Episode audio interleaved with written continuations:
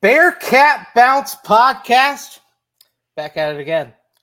Happy Monday. Monday following July 4th layoff long weekend leading up to what is going to be the first inaugural Big 12 Media Days for the Cincinnati Bearcats in Season 1 of Scott Satterfield's era. And then, of course, it's a Monday following fantastic AAU event, the EYBL Peach Jam, wall-to-wall fun, up and down, big-time performances by Bearcat targets and Bearcat commits. And then, of course, it's a Monday where both teams continue to improve, continue to wear on their off-season preparations for year one in the Big 12. And it's also a Monday where I have not one, not two, but three guys. That's right. We are back together. The wolf pack is complete. The four amigos, if you will. So without further ado, it's time to bring in my guys, my pals, Aaron Smith, Chad Brendel, Ryan Royer. Gentlemen, how are we? What an intro. What an intro. What an intro. We're money, bro. So it's a long volleyball weekend into a long volleyball week. So yeah. Well, break it down. Are we talking championships? Are we talking practices? Tryouts. They do, for some reason now, they do club tryouts in July for a season that starts in like December. Oh, okay. Yeah.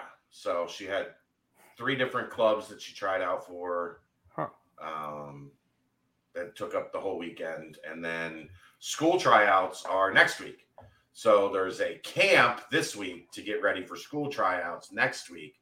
So that'll be tomorrow, Wednesday, Thursday, volleyball camp, and then tryouts Monday, Tuesday, Wednesday next week. So wow. There's a lot. There's a lot happening. I mean, I feel like at that age, 5 months, there can be a lot of development, a lot of growth athletically. So yeah, could be able to find a diamond in the rough at these tryouts, I guess, if you will. So.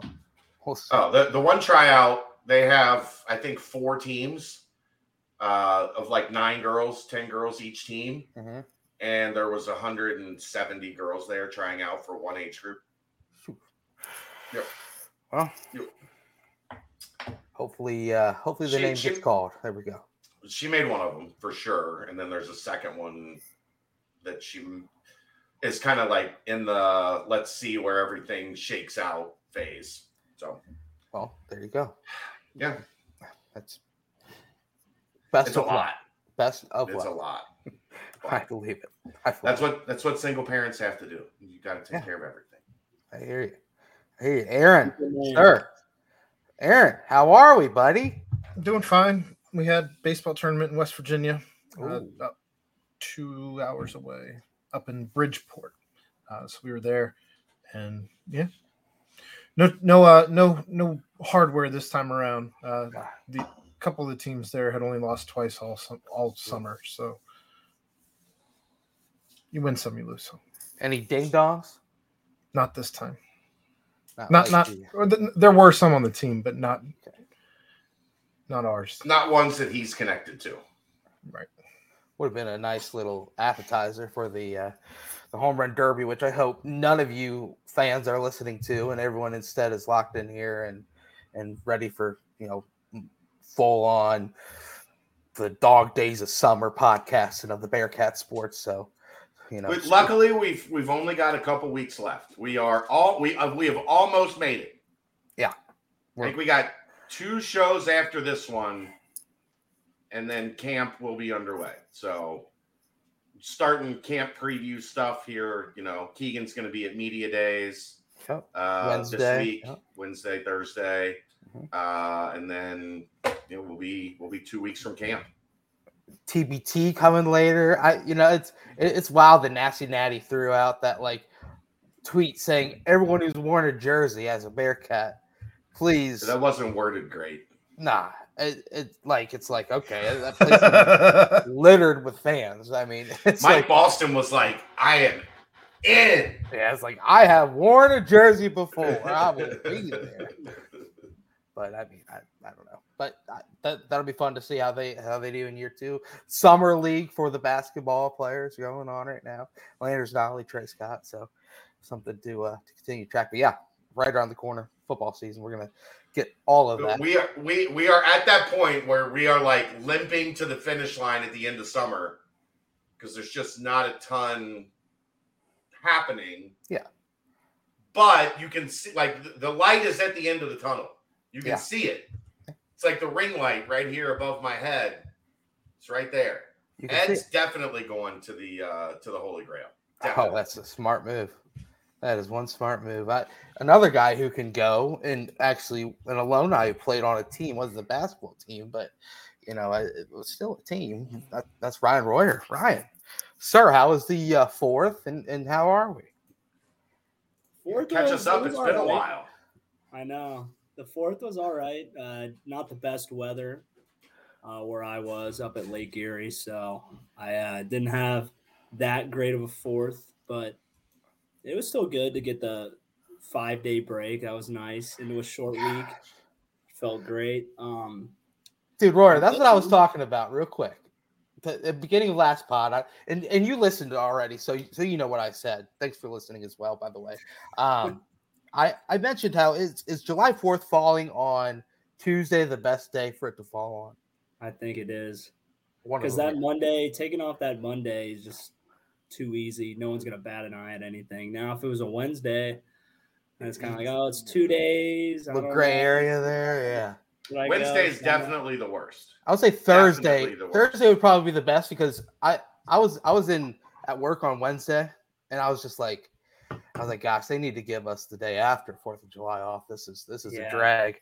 And then we had a football commit at like 11:45 p.m. And I'm not going to lie, I was asleep.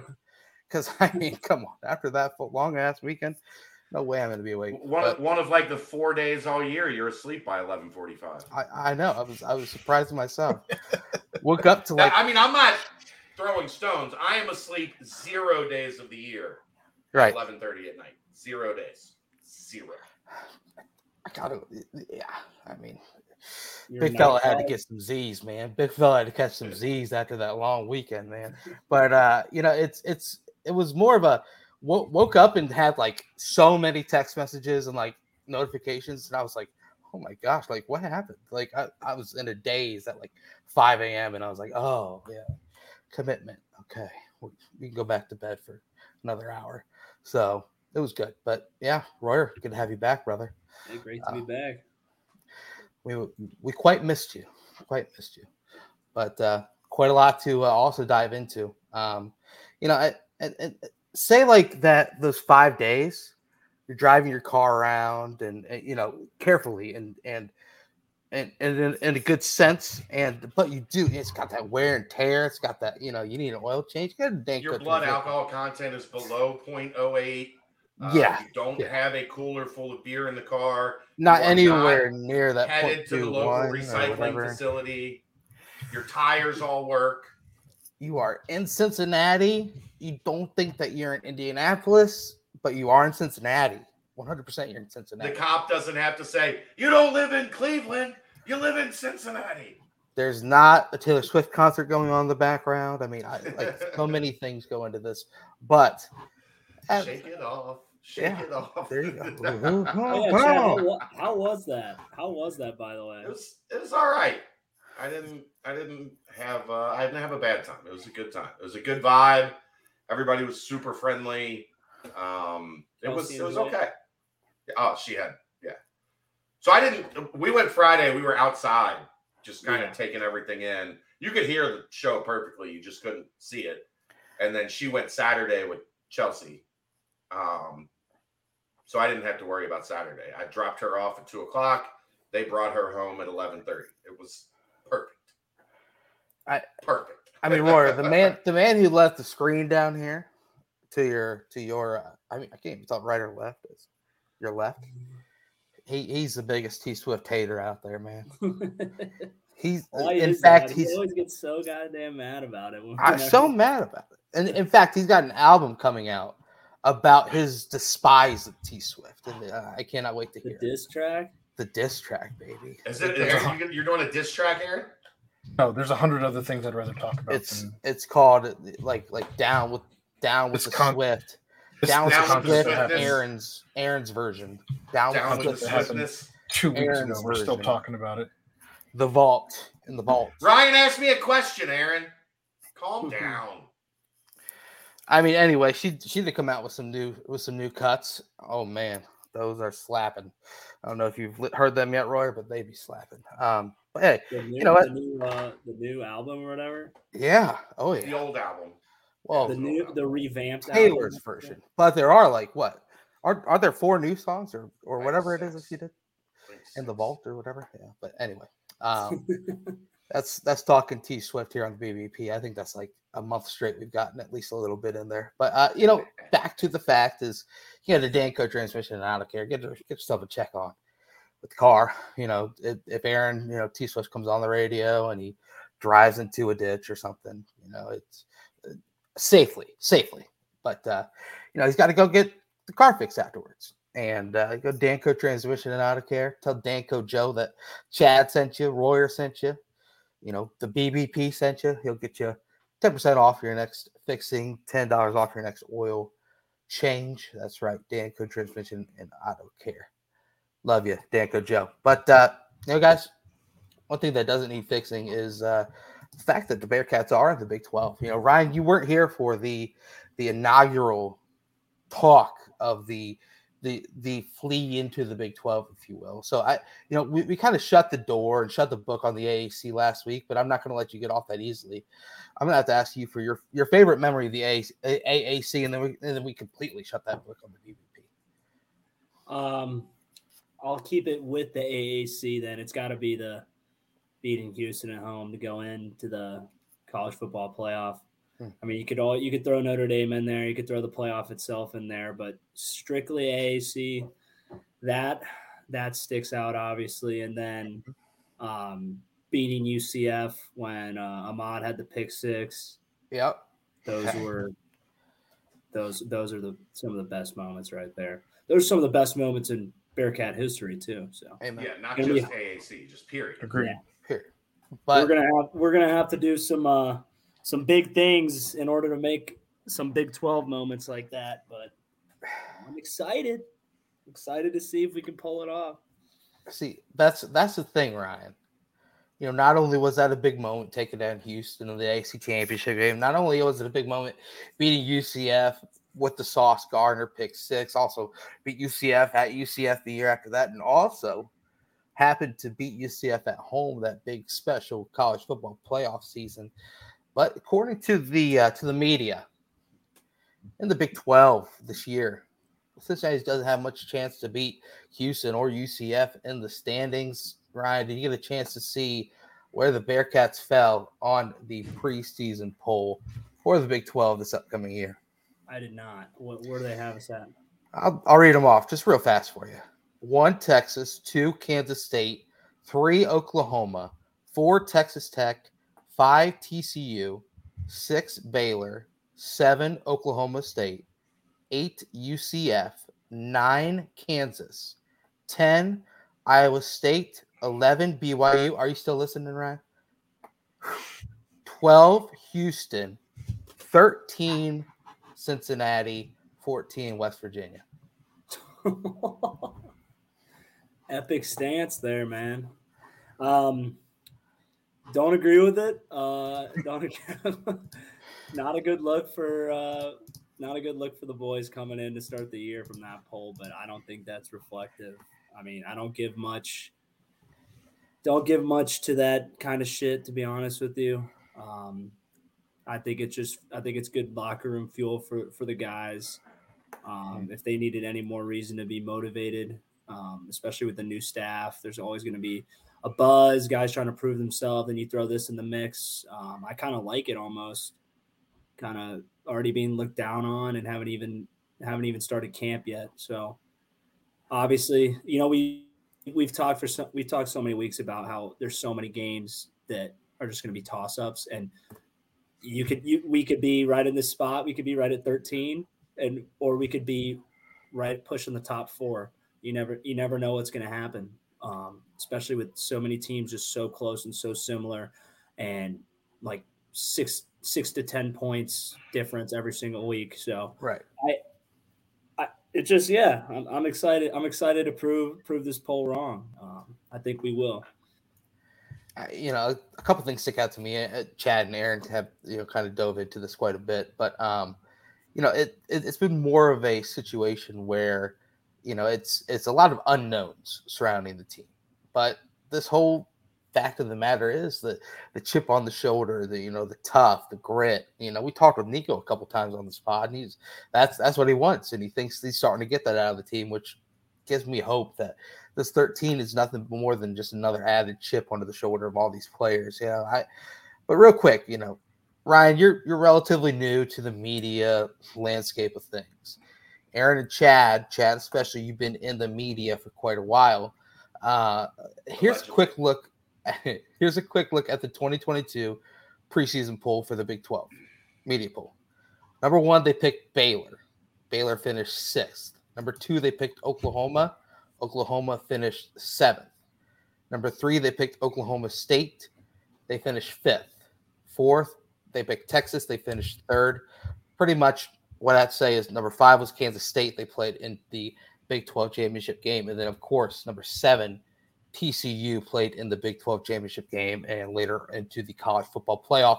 Again, in the 2021 preseason poll, it went 1, Oklahoma, 2, Iowa State, 3, Texas. Then 4, you have Oklahoma State. They played in the Big 12 championship game.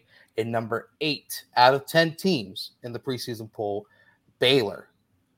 They won the Big 12 championship game. So Chad and Aaron, kind of the fact that it is a media poll, and these new teams that these medias, they don't quite know much about the new teams. We don't know much about this team.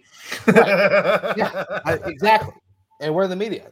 Does that kind of give a different light to it, and might be something where, as Ryan alluded to, that the players don't really give much credence to it, or do you think it'll be something like a bulletin board material? I'm sure it'll be on the bulletin board. Like right. That you want the players to feel that chip on their shoulder, to feel disrespected, but I mean, would we really feel better if they were picked 10th or 11th? Like, we don't know anything about this team's offense. Anything. True. Kevin Gerhardt is the only returning starter that we know with any confidence. Yeah. There's going to be 2 new tackles. There's going to be 2 new guards. There's going to be a new quarterback. We don't know exactly we know the running backs, but we don't know who's going to be the guy that wins the job. We don't know any of the wide receivers. We think Shaman's going to be great, but he's played about as many snaps as Royer has in his career. Are you talking about special teams? Are you talking about actual just in general snaps, like snaps? Yeah. Damn it. You're probably right on that one. Damn. I'm sorry, Shaman. He's taking a shot at you there. No, he got hurt. Like, he would have played a bunch of snaps last year. I'm going to show him. You don't want. So the reality is he hasn't played a ton of snaps. We don't know anything about this offense. Anything. Chad, I'm just saying, you don't want. I don't have a problem without in the same sentence. If you're talking about it, it was a shot. It was unnecessary. It was uncalled for, but it was funny, and that's what I'm going for. I like. Sometimes on a podcast, it's good to laugh. Yes. We don't know anything, and on the defense.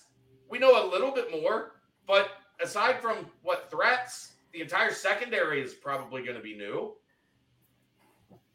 The reality is linebacker is going to be new. We know the defensive line, but there's still half or 2/3 of the defense that weren't here last year or weren't playing significant roles last year.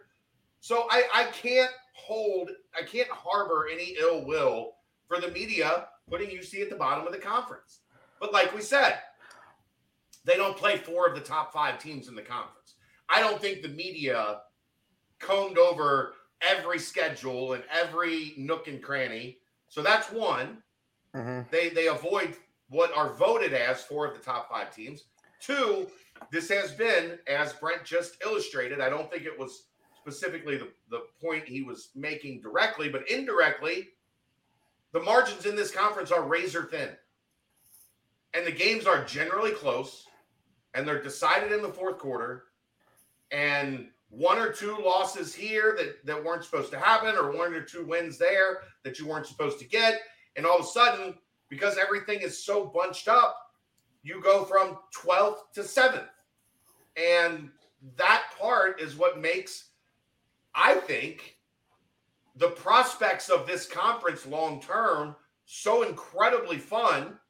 But there are going to be years that you're going to want to pull your hair out, because you're going to be Oklahoma State that plays in the championship game and then falls back to the pack the next year, or Baylor that plays in the championship game and falls to the pack next year. That could, if you go back and look at TCU, they won games by the hair of their chinny chin chin all year last year.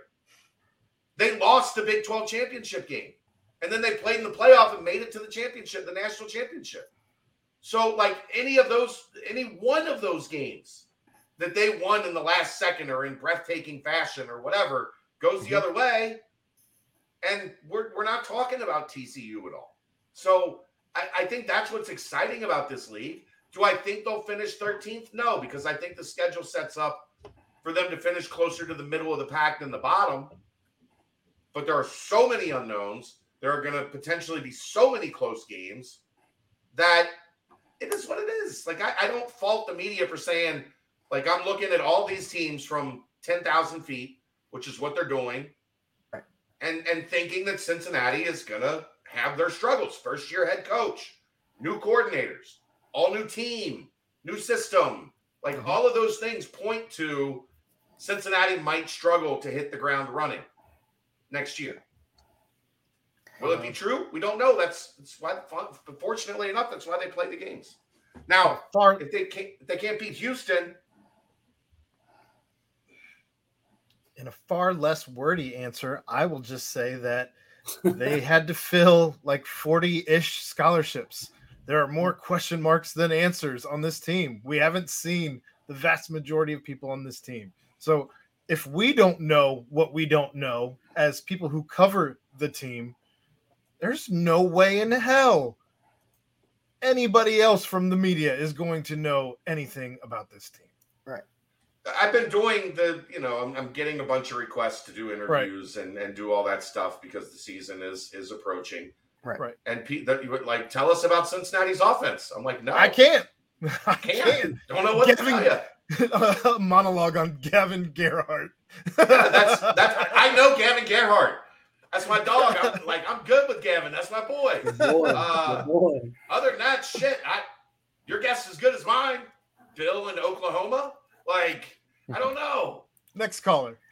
No, the Oklahoma guys texted me afterwards, and I did something on a radio station in Tulsa.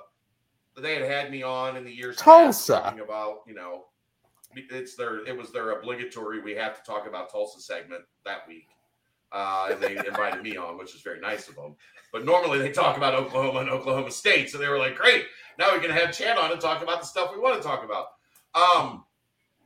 And like they texted me back afterwards and they were like, man, we love brutal honesty. I'm like, well, what do you want me to tell you that I know about this offense? Yeah. I could ask guys on the team.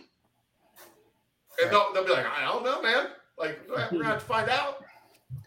I got a couple things I want to throw at Ryan. Obviously, you didn't go through a coaching change at all. Like what? Like a lamp? Are you going to throw one of those pictures at him?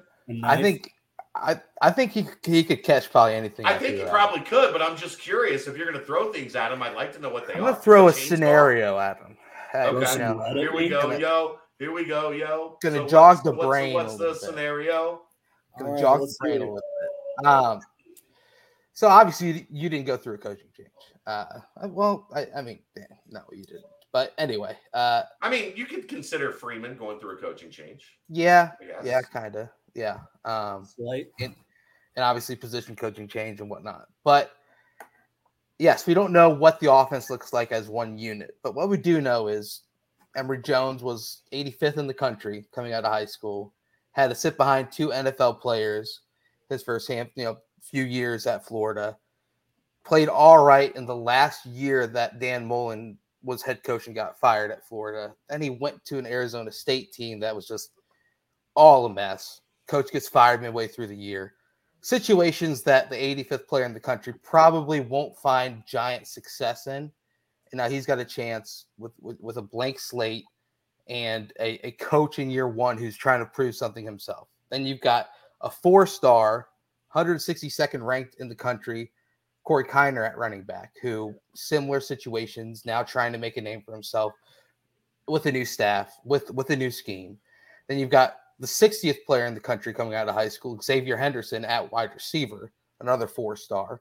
Then you have Shimon Mateer, who's a four-star, who is playing at the tight end position. So that's every position room has a highly rated recruit who might have the chance to kind of show what they can do under a new staff. Luke Kandra, a four-star guard, who's going to have this new ability to play at Cincinnati under the same scheme that he's been learning with Scott Satterfield at Louisville. You got Trevor Radosevich, who had 20 starts and was back-to-back years of all-league player while, you know, in the Ivy League, which is, you know, I imagine that's a good breeding ground for the offensive line groups. And then Gerhardt's a known, and then I will say the tackles are the unknown. So with a new staff, raw talent, don't you agree that the ability for that raw talent to kind of expose itself and come out and really have the ability to show what they can do with an added chip on the shoulder of maybe not having success at previous stops? I hate being the guy that doesn't give like an answer either way.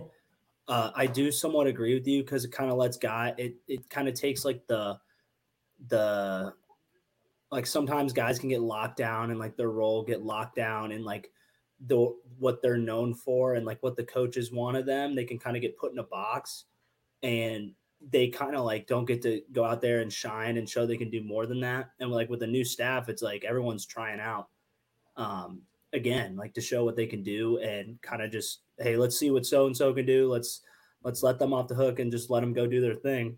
And when you have like a program like how we had, it was very structured. It was very like, not that they didn't let guys do what they do, but like you kind of find your role and you do your role and it's hard to break out of it sometimes. And I think a lot of guys have that opportunity now, but at the same time, it's going to be hard to like showcase things if there's going to be like disorganization, you know, the offense isn't clicking, you know, it's going to be hard for Corey to find some holes if the O-line isn't clicking well, they're not giving them lanes to run through.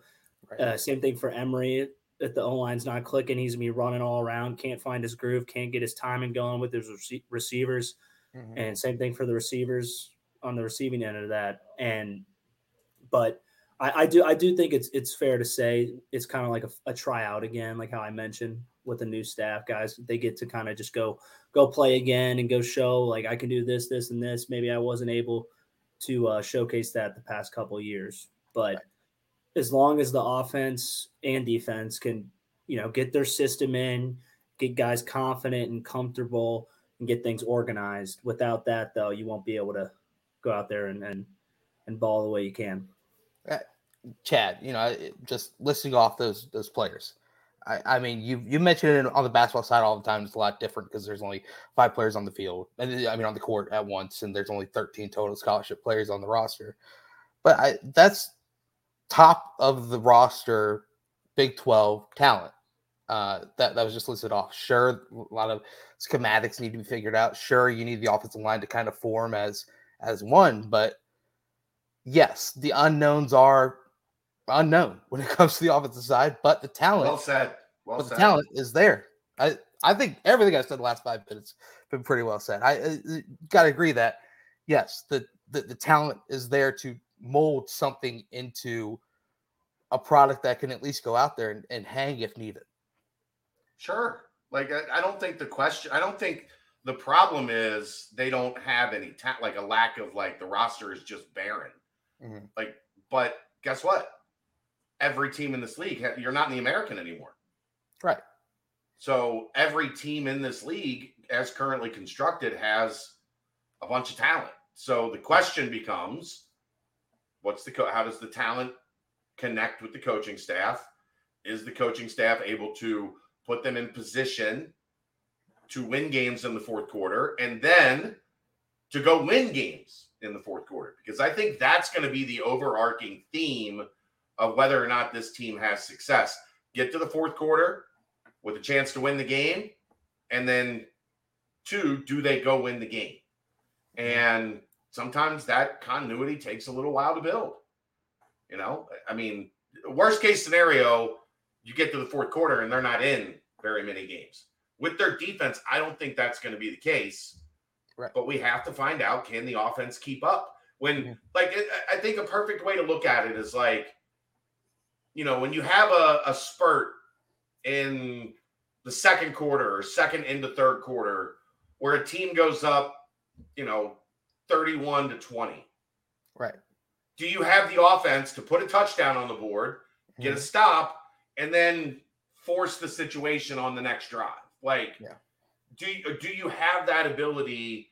Because this isn't going to be a situation where, even if, you know, Ryan, you can attest to this, you guys had multiple games over even the Peach Bowl and the Sugar Bowl year, multiple games where you didn't play at the top of your game, but the other team wasn't able to jump up 11, 14, 17 points on you. So that part was never overly tested. That's going to be tested in this league, no matter how good you are.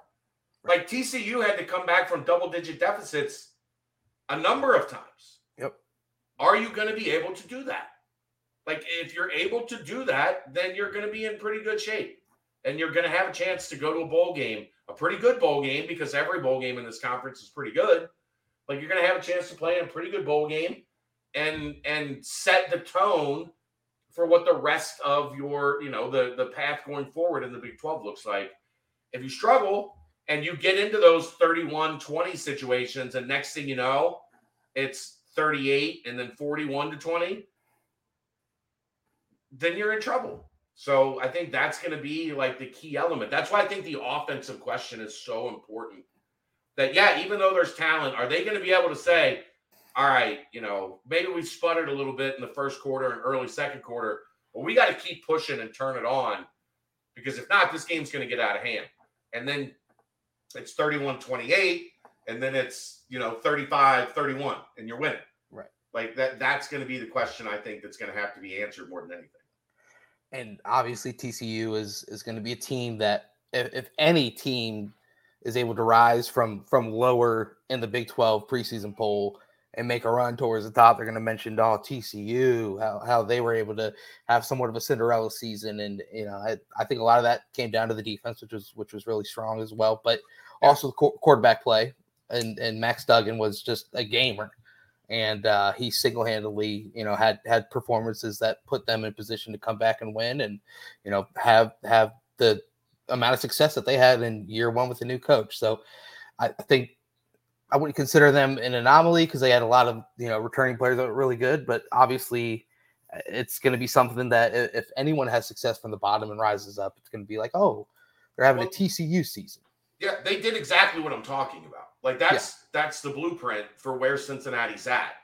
Is, you know, their defense was good, but it wasn't always perfect. And when the defense wasn't perfect, the offense picked it up.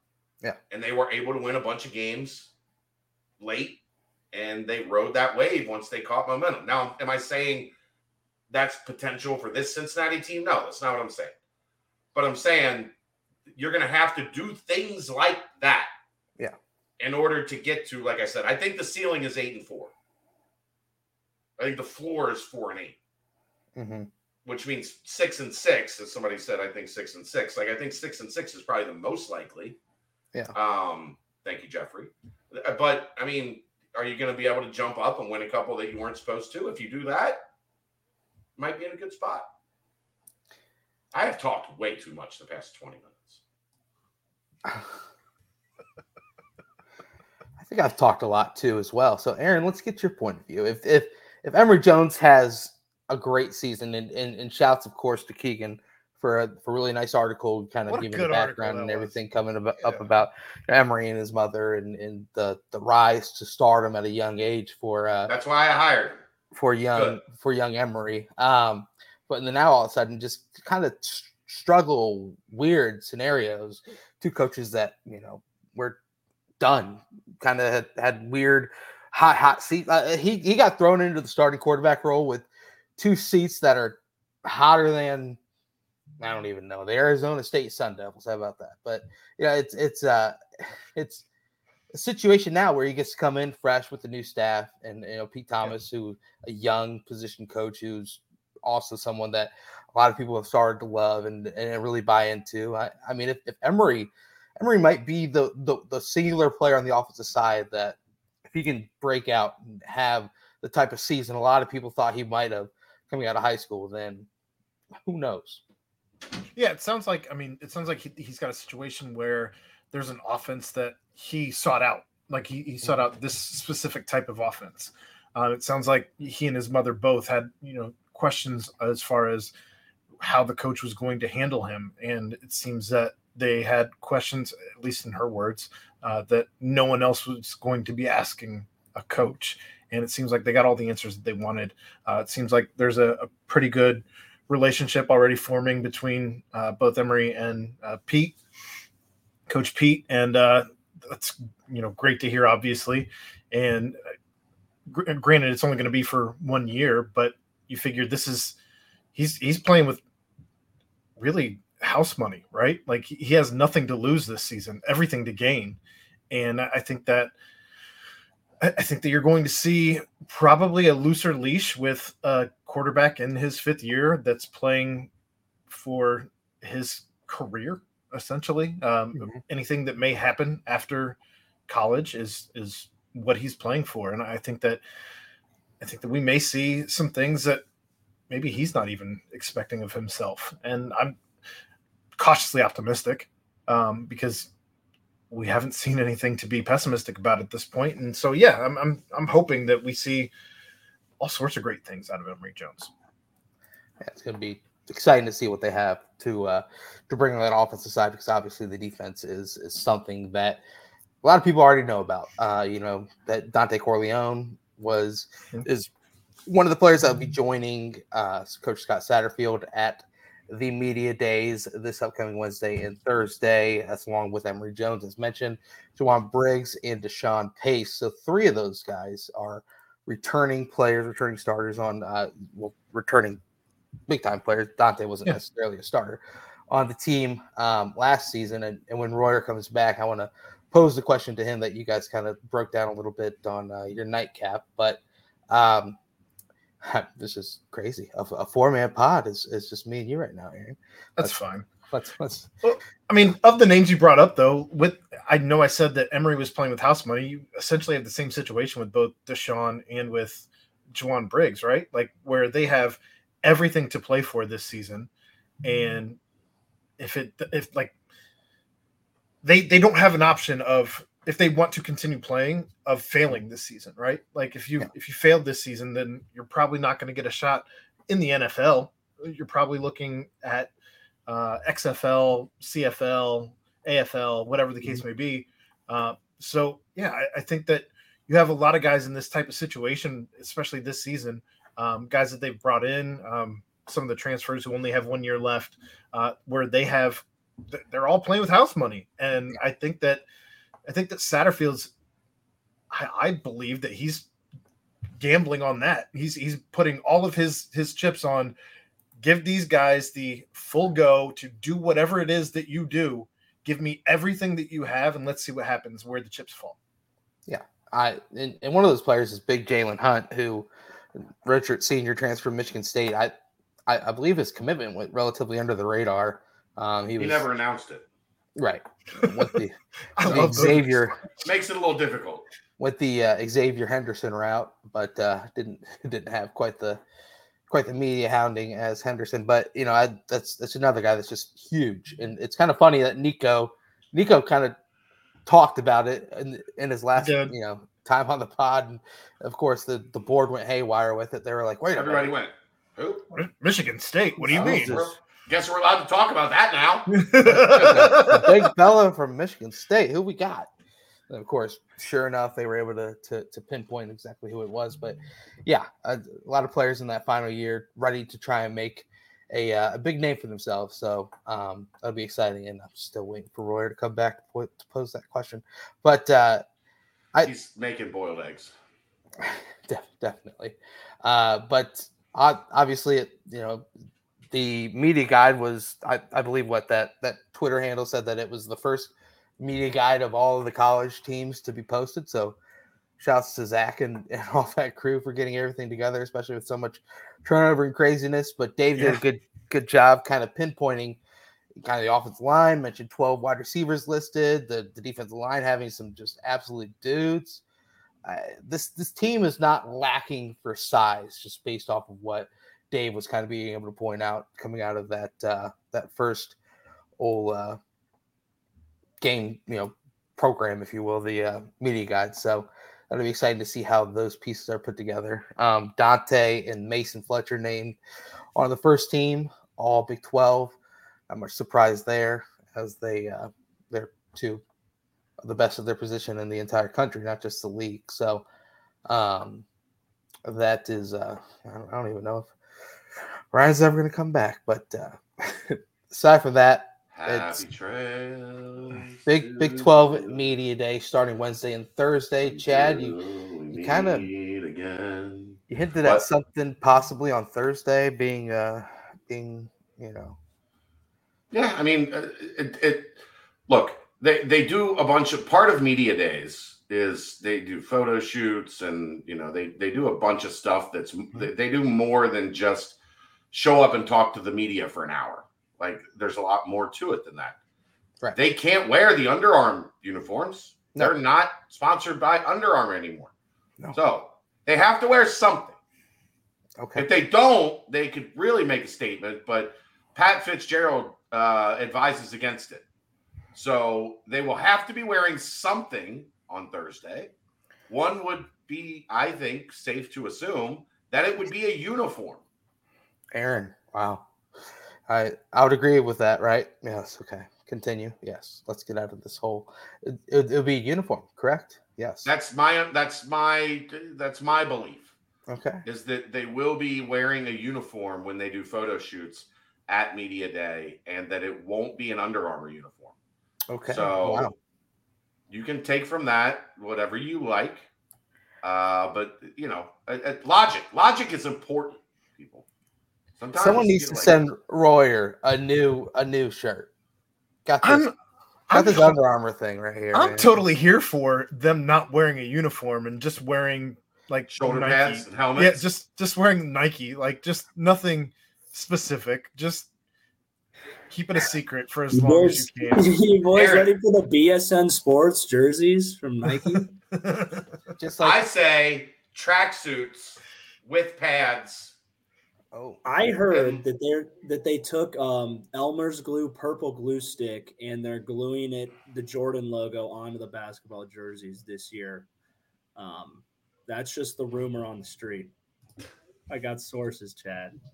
Sources. Did they at least iron it on with the glue? They're trying, but the glue melts too much when you iron it. Like if it's purple on the white home jerseys, it just kind of looks bad. Are you saying Friggy doesn't have like a needle and thread? Like you can't sew it on? Yeah, we need to get Dalvin down there to solve the crisis. I mean, man. Dalvin greater than Friggy. I would agree with that. Friggy? Yeah, the guy that does the basketball, the younger Friggy. Not Bill that does the equipment. And shout out my man Rick Flick, the GOAT. The GOAT. He's the man. Rick Flick, the GOAT. But, yeah, Ryan's back. So I'm going to pose a question that they touched on in one of the nightcaps recently, Ryan, and that was it was right with the flow. Now we're a little out of flow, and Chad did have a joke. I didn't want to touch on the joke. I kind of just sat there in awe. So we're not going to even go back to that. So we're going to go back to what I originally was going to ask you when I came back, and your scream was great. I got jokes. What jokes. A segue that was. I got jokes. Great. So jokes. Spaghetti. Year one in the Big 12 obviously is going to be tough no matter how you slice it. But I have no idea. But say there was no coaching change this past offseason. Say that everything was peaches and cream. Say that the it was the same as a year before, just moving on to another season, bringing in that recruiting class and having the returning players on the roster and a head coach, Luke Fickell. Just real fast, Ryan, what would be your guess in a 14-team Big 12 where they would might have slotted the Bearcats in year one? Definitely top four. I would probably – I don't know, man, because Oklahoma had a bad year. Texas didn't do shit. TCU, I don't know. I'd say anywhere from three to four, I think. Here's what's important in that question, I think, though, Brent. Preseason or, like, knowing what we knew after the season? Because I don't think nobody does this more than us. I don't think anybody looked at that team before the season and said 9 draft picks.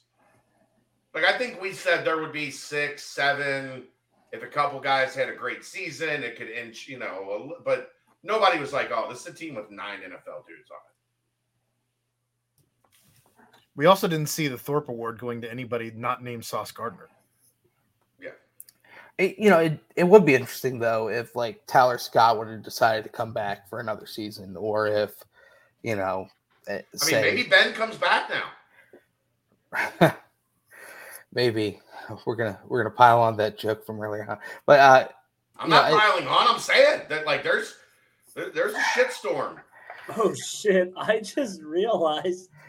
Isn't that crazy, Royer? Yeah, I didn't even put that together yet. Dude. Yeah, my group chat was saying like how did Ben transferred and his coach just got fired?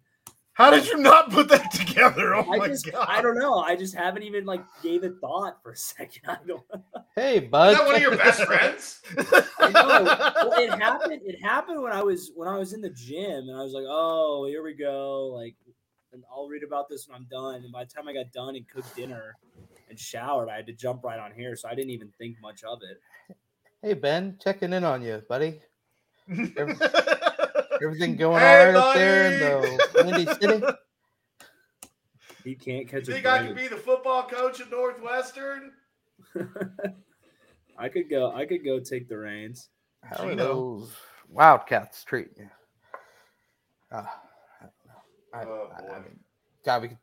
We could take this a lot of places. We're not going to. But, yeah, I mean, maybe just check in on Ben. Just make sure everything's on. Yeah. Just text him right now and be like, hey, you want to come on the pod? Shrek. Jesus Christ. Send him a GIF. But yeah, I mean, what? I think it would be interesting to see where they would have slotted them. Chad, as you mentioned on the nightcap, they would have given Fickell the benefit of the doubt as well. So probably would have been a lot higher than where they currently are. But that just leaves a lot of room for people to have chips on their shoulder and try and prove themselves that they are worthy of a lot more than 13th out of the 14 teams, which I think in the end they're going to prove to be a lot better than that, especially because, as you guys mentioned, the math doesn't math when you don't play those teams at the top and all the other teams do play those teams at the top. Right. It's going to really affect a lot of things right there at the top, which then helps the ones at the bottom make a rise. So, yeah. Ryan, I'm looking forward to the response to these texts. We'll talk about that off air. Anyone can Venmo Chad at Bearcat Journal for those insights. But anything more on the Big 12 Media Day, guys? Obviously, we'll have a lot more coming from it live. With Keegan there on site and everything of that sort. Nope. No. Okay. All right. One last thing as far as it goes with the Big 12. They're starting a homecoming series with activations taking place on Thursday, Friday, and Saturday of home football game weekends. Thursday, we'll have a women's empowerment event, including panels and discussions alongside female student athletes and female leaders impacting change across the campus. On Friday, Big 12 student athletes and coaches will visit one elementary school to unveil a $50,000 makeover for the new library/media center as a part of the College Football Playoff Foundation's signature program, Extra Yard Makeover Project. And then on Saturday of the Big 12 Homecoming, the Big 12 will enhance each school's pregame tailgating experience with live DJ performances at maybe DJ Diesel, limited edition merchandise giveaways, and Armed Forces pregame flyover, and much more. That is happening for the Bearcats in their first Big 12 game, September 21st through the 23rd, when the Oklahoma Sooners come to Nippert Stadium. So that's going to be a whale of excitement. Nippert. Guys, thoughts on that? I just think it's cool. Like these are the things that we make us feel like we're part of a conference that gives a damn, right? Like we're part of something that's a real conference doing real things, and there's going to be stuff like this littered throughout the year, whether it be for football, for basketball, for baseball, for swimming, track. I mean, you name the sport, and I'm sure they're going to be doing some, not necessarily similar, but different events for all of the different sports as they get acclimated into the new conference. So I just look forward to seeing what else the conference rolls out as it gets further and further into the year. I mean, I need to hear something come out. I would love to have a Nip at Night for that first game with a DJ spinning things at the tailgate, fields on the grid, just getting everyone rowdy for that first game. I mean, think about how electric Nip would be if that were the case to open up the Big 12.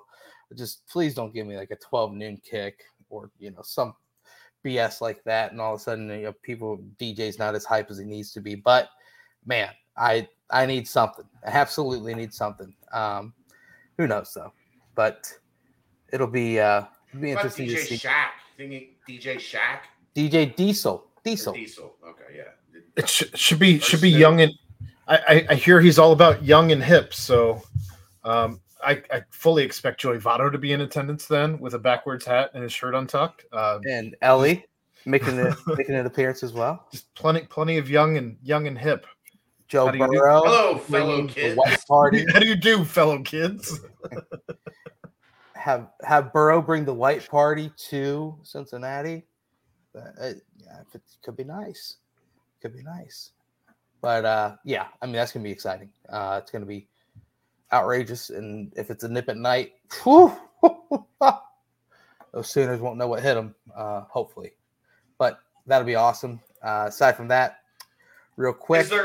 Is there anything in sports more exciting than Vlad Guerrero Jr.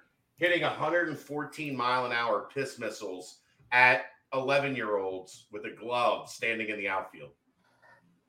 So that means it didn't go over the fence. Right, just line drives into left field. And he just had one leave his bat at 113 miles an hour that landed in the middle of a gaggle of 12-year-olds. That's just asking. Who's winning? For the ambulance to have to be brought onto the field to take one of those kids to the hospital. Did he move on, or is he done? He's still hitting. Okay. He's not doing great. He's only got 16. He's out. Count him out. But yeah, so that'd be exciting. One last thing on football, real quick. Obviously, is Marquez Parker? Is it Marquez Parker out of West Memphis in Arkansas? Impressed at a recent Cincinnati camp, and since they extended an offer, he committed late night on Wednesday night, even after your guys' pod. And boy, that was late. He was rated then a 3-star, 86 by 247. He shouted out Walt Stewart, D-line coach, kind of on him from day one. So I trust it. If Walt believes in Parker, then I trust it as well. 6'3", 254. Obviously really, encouraging having those type of measurements and also having the quickness and lateral twitch needed to have there. Also comes from an area where a lot of under the radar prospects might come from. Real quick, Chad, Aaron, anything more on Parker, man? A late night commit and one that could be a little bit surprising, a little bit of a diamond in the rough type situation. I mean, you're going to take reaches on the offensive and defensive line more than anywhere else just because there's not nearly as many of them as there are skill guys. Yeah. He impressed at camp. Like, he turned their head at camp, and they continued, you know, staying on him consistently, and ended up being a guy that felt UC was the right fit. So we've seen. Chad, are you sure that's not Marquez Bell went and took some HGH after his transfer? He's got the hair. Might be. He's got the name. He just said, I'll just change the last name up a little bit. Does he have the rapping talent that Marquez Bell had? Oh, you my Valentine. I'm trying to remember that song he had. We used to play it in the locker room. It was so funny. Oh, God. It was like Valentine's Day. He made this Valentine's Day rap. We would just play it in the locker room. And he was such a good – he would just get up there and just rap it and just sing it. So you get a live show? He would give us the live show. It was so funny. I hope he's doing well, man. He's a great guy. Yeah, I always liked him. But man, where'd he go? He transferred to Old Dominion. There you go. 6'3", 255, and as a junior going into his senior year, what's the one thing you can't teach? Size. I mean, you cannot teach size. So you get a guy who's got a frame that is exactly what you want coming off the edge. This team has been grow to an inside. I mean, he's young enough. He could grow to an inside guy too. Yeah. So I mean, that's a big frame, and I'm sure Nico can't wait to start working with him. But I don't know. I mean, that's exactly what you want. Is that they've been trying to find someone to replace a Maje since Maje's been gone, and he's at least got the size to do so. 17.5 tackles for loss, 4.5 sacks his junior year. I mean, shoot, if he blows up the senior year and just kind of proves the staff right, that's nothing but positive for that defensive lineup for the class as well. Chad, an 86, pretty good rating. His overall is a little bit lower, obviously, the composite, but an 86 rating by 247 means that someone really saw him and liked what they saw. Yeah, I mean, that's what I said. Like, he camped. They liked what they saw. They stayed on him, and then they made the move to take it. So, you know, that's what camps – that used to be what camps were all about. Right, Ryan? Back in the day, before recruiting was wrapped up in June, like, there were 3, 4, 5, 6 guys every year that came in, proved it at camp, got the offer – became Bearcats. Like, that's what that shit used to be. That's what June used to be, the point of June. Yeah. Those camps were literal tryouts, because they would, like, what they would do, they'd have their guys they know that they wanted to look at, and then anyone that, like, stuck out, they'd, like, bring those guys over to, like, a separate area, and it was basically just an open tryout. Like a tryout, right. Scholarship, yeah. That's how, and my ass was never in the open tryout section. You always watch guys get pulled out. Those motherfuckers, man. That's and then I read my card. I ran a 4.840. I was like, man. Oh, they were probably right. Now what camps are underclassmen showcases. Like, that's legitimately what they are. You know, guys that are sophomores and juniors trying to make an impression going into the start of the next cycle. So it's changed. And everything in recruiting is like taken a completely different path with the way that the calendar is set up with the transfer portal. You know, we talked a bunch about it on the basketball side last night. Football's gone under, you know, a bunch of those same transformations, but you just don't have, like, you know, the Peach Jam on ESPN every year. Yeah. Like to blow it up, but it's happening in football too. So, but this is a kid that he hit the lottery. He came up here. He wanted to earn it. They're looking for bodies on the offensive and defensive line. He had a great camp. He earned it. Now he's a Bearcat. And guess what? If you go, it's wild, man. We could do this exercise for you know, another 20 minutes. Mm-hmm. If you go look. It feels like guys at the bottom of every class hit as much or maybe more frequently than the guys at the top. And that D line too seems to kind of be the position. Because it's it's just like O line, like those guys are big, they develop later, right? Than guys that are 6 foot, 175 pounds. Like you're already maxed out, kind of at that point. You might get up to 190 or 195, but like there's no 40 pound progression when you get to college. And they've had a lot of success with this here. Not this staff, obviously, because they're new. But if you look at Louisville, there was some of this at Louisville. This is a fun class. The highest ranking you have is an 86 at Lenny Taylor, followed by Tavion Thomas, Josh Wiley, Malik Van, Arquan, Ben Bryant, Metz, Chuck, Maijay, Monty, Alec Pierce. I think Deshaun Martin would have been pretty good despite injury, if not for injury. Same with Blake.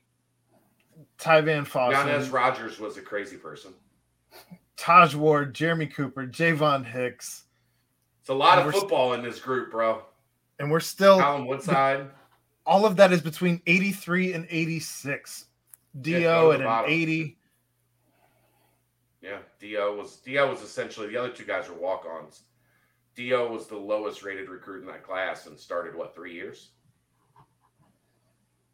So crazy. Nuts. And of course, the Godfather. That's one that you got to continuously look at. I argue that 24/7 the entire time. Like that how? What are we doing?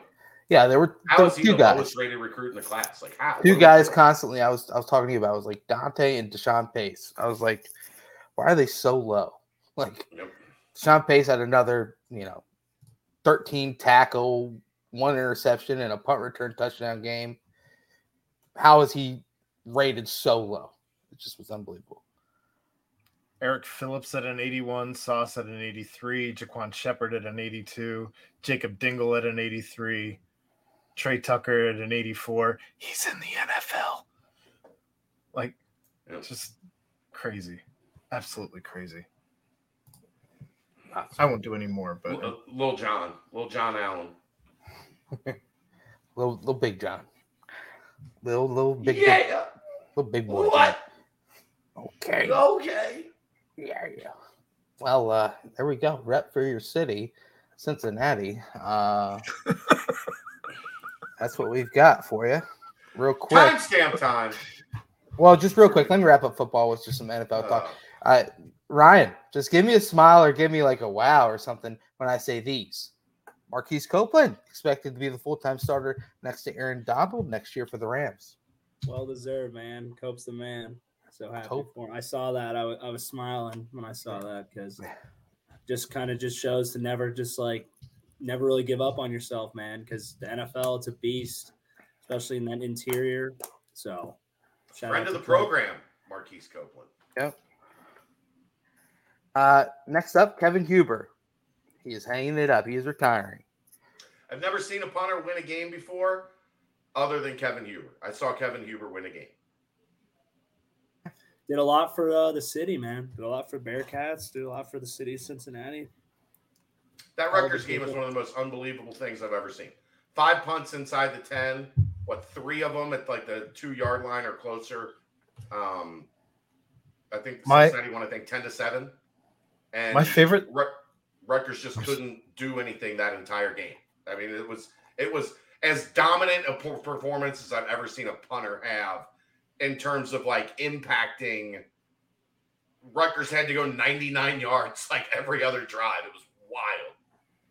My favorite thing about Kevin Huber is the fact that he still sits in the upper bowl at basketball games. Yeah, he could sit courtside if he'd like. He goes and sits in the upper bowl with his friends, and just nobody recognizes him. And when you do recognize him, he's shocked that somebody actually recognizes him because. He doesn't think that people would think that he belonged in the upper bowl. I don't know, but Kevin, that's Kevin Huber. I swear to God. I was like, no, man. No, the real story was, hey, I got a bet with my friend that you're not Kevin, or he doesn't think you're Kevin Huber. He's like, tell him you just won.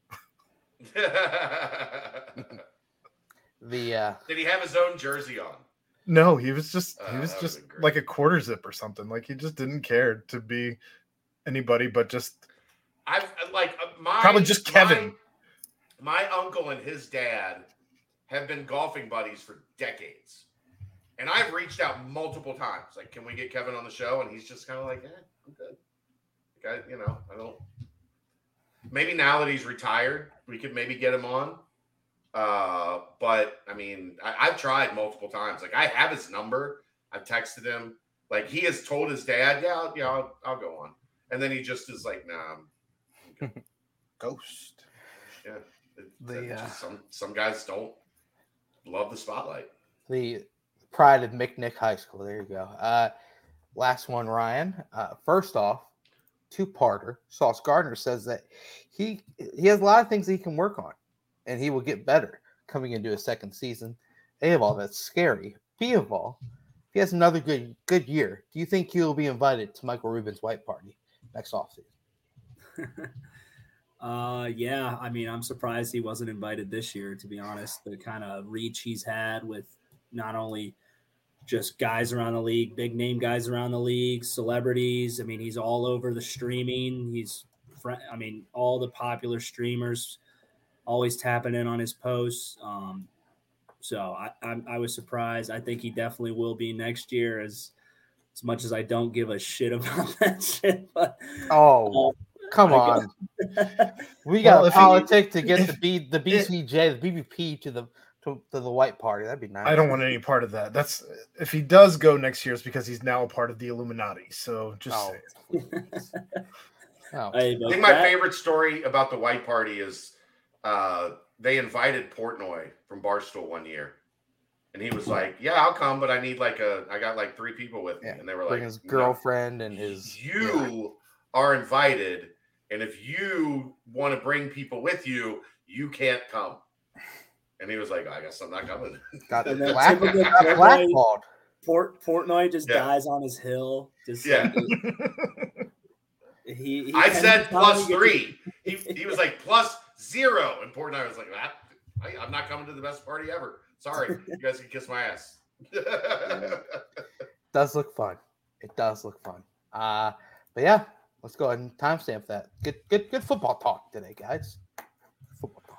Quick Paper Supply, your local and family-owned restaurant supply company for all your non-food products. Quick Paper services over 150 restaurants with weekly low minimum next-day deliveries, providing a wide range of food service products from to-go containers, cups, custom printed products, eco-friendly, and much more. They also have cleaning and restroom supplies. For all your janitorial needs, call Nick 513-470-2029.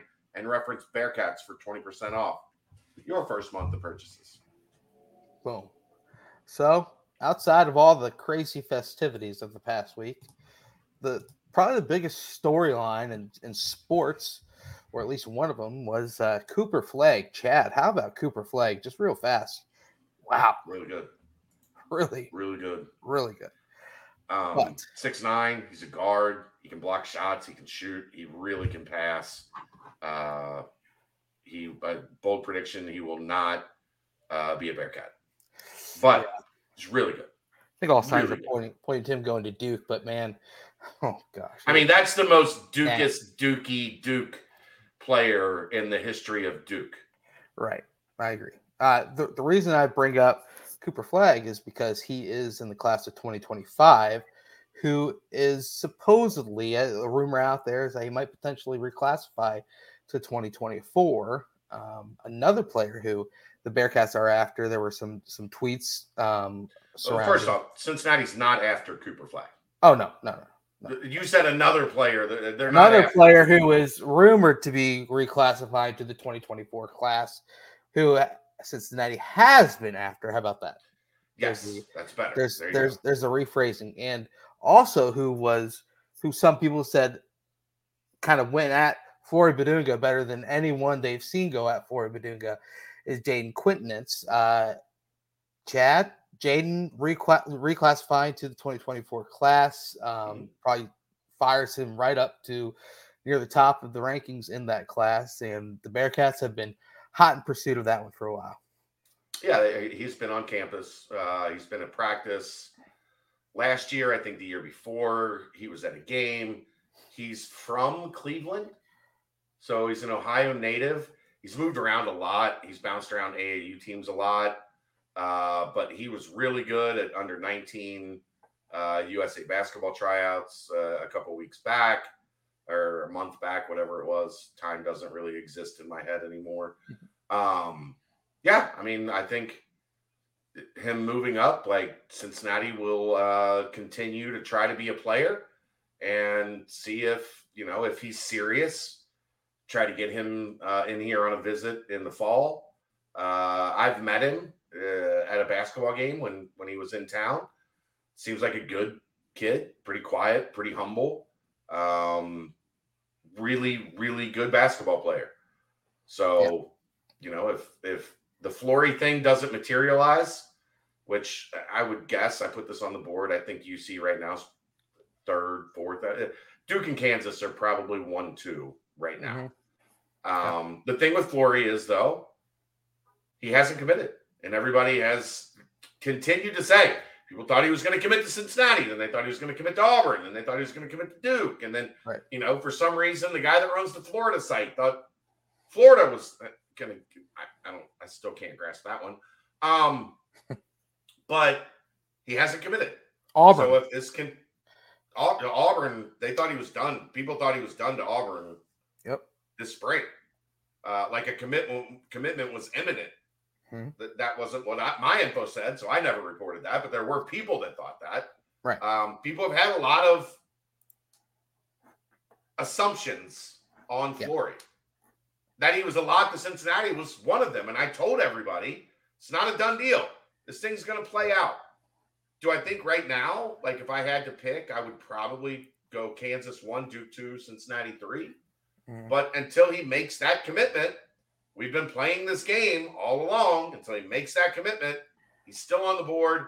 And Cincinnati's still in play. So We'll see. Yeah. Obviously a good article put up kind of recapping everything, you know, the updates on the recruitment.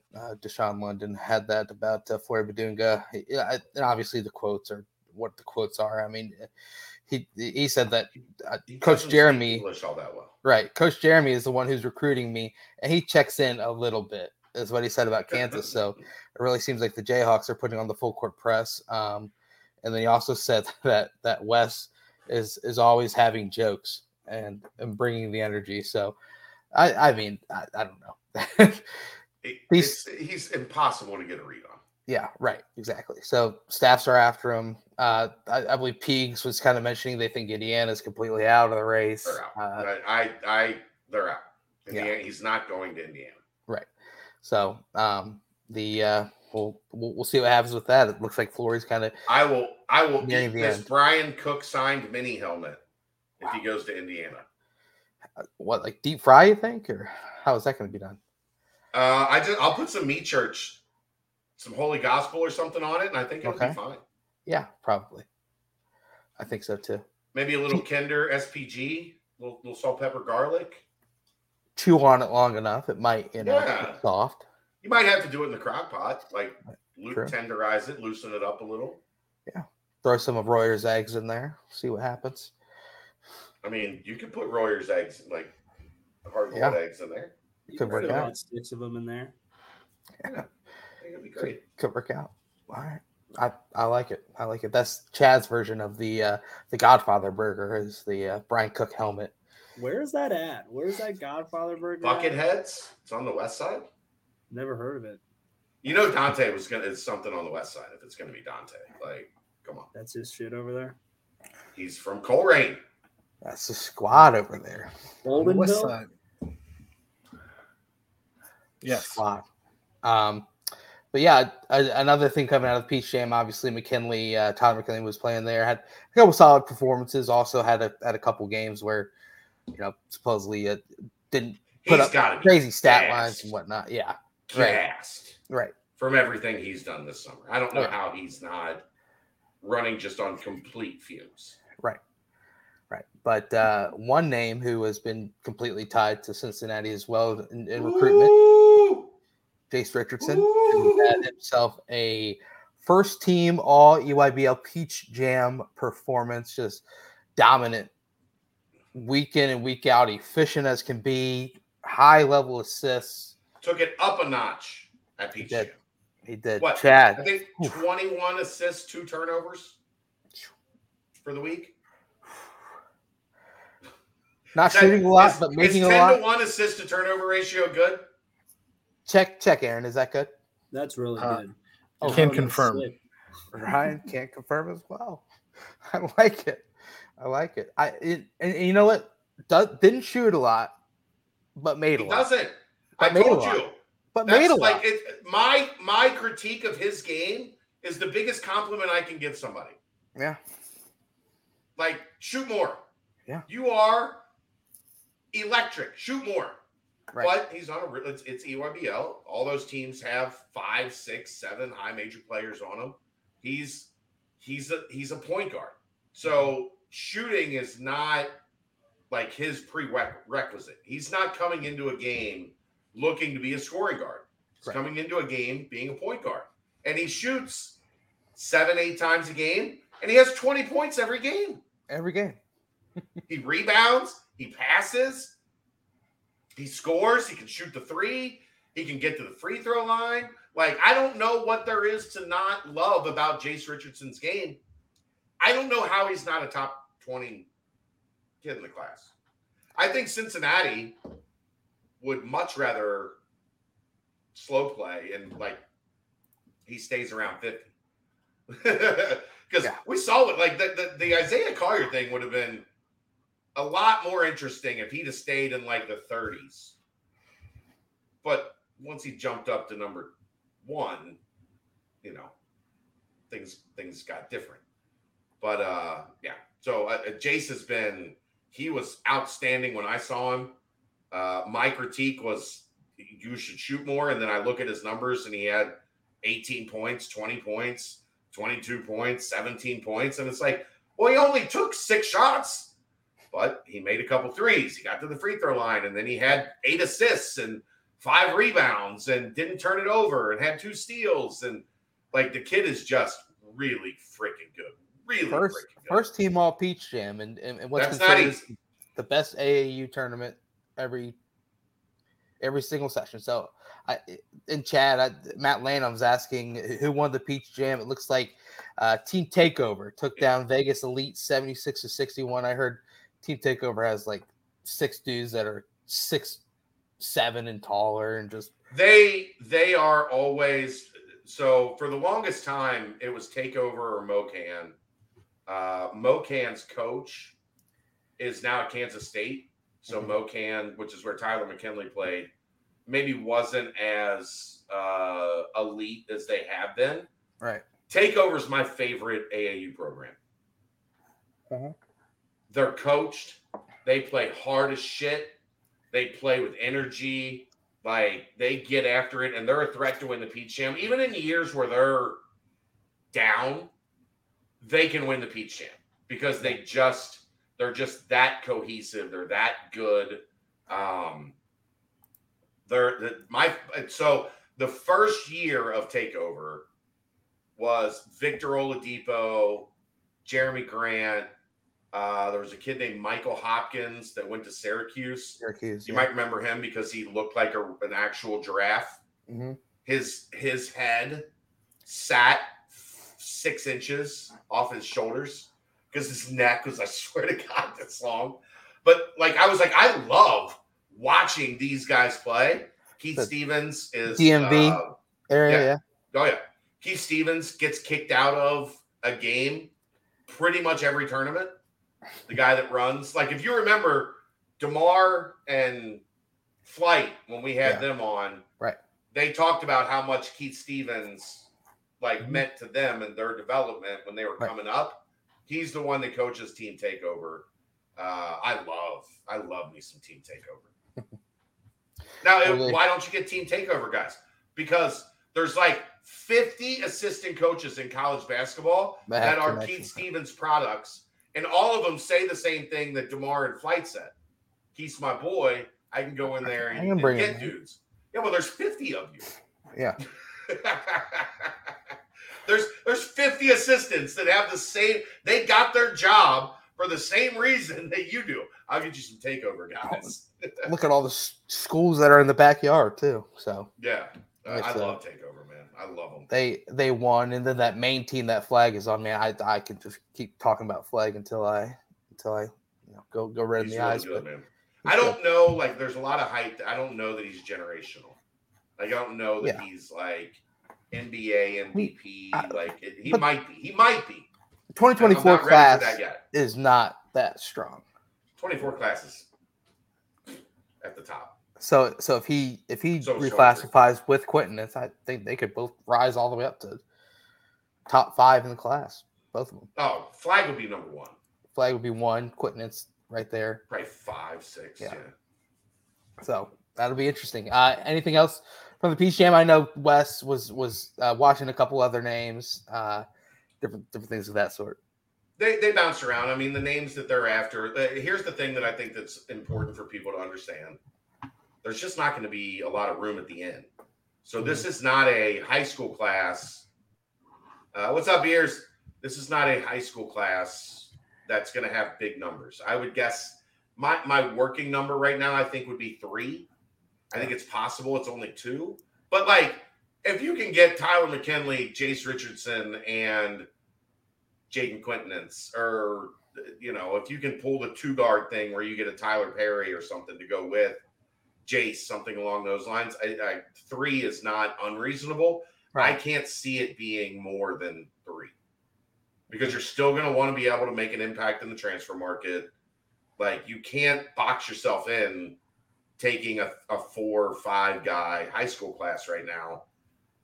Go watch the nightcap from last night. Like, Aaron and I went over this for 20 minutes. It's really hard taking a big high school class right now. Especially because there's only 2 guaranteed slots open. Obviously, we saw, things will happen. Right. Things will happen. Like, it's just what it is. It's not like there's going to be like 6 open slots and you have to fill those. I don't know, man. I'm done saying that. Like, I've said it. Like, I meant like definite. You know what I mean? Just who knows? But who knows? Yeah. And only 1 ball. Ooh, good point. I got 2. Oh, man. I thought you were going to do a Fitzgerald comment or something. I stayed completely away from that. But anyway. I've got bad jokes all night tonight, guys. Here we go. I slept, but it's been a long run for me. So, today was the first day I didn't have a ton going on. So I was just on the couch with the dogs all day. Like, when you know those days, like, it's usually a Sunday for normal people where you're on the couch, the dogs are there, and half the time you're awake, half the time you're asleep. That was most of my Monday. Little rot. Yeah. Yeah. I'm I got some energy today. So I'm making bad jokes. That's what I do. Hey, bad jokes are welcome. Anything else on just the recruiting front as far as basketball goes or? No, I mean, the unknown is that Drew Adams was at the NBA Global Academy watching a bunch of international guys. I'm hoping to get a little bit better feel on some of that. As we learned with Simas, as we learned with Aziz, Drew Adams knows a lot of people in the international market. So it would be wise to keep an eye on some of these international, NBA Global Academy guys and not be surprised if UC pops up for some of the better ones. Yeah. So how about anything on the what is considered the second best team in the Big 12 and college basketball programs of all time? The Cincinnati Bearcats, the current squad, those that are a part of the team. Was there anything further that we can dig out? I saw, Mike Rayfeld obviously posted a nice little video clip showing the ups of Day and Jizzle, just kind of the athleticism of the guards, and John Newman was also in there. Chad, I obviously. No, I did want to throw a name out there. Okay. Jacob Furphy.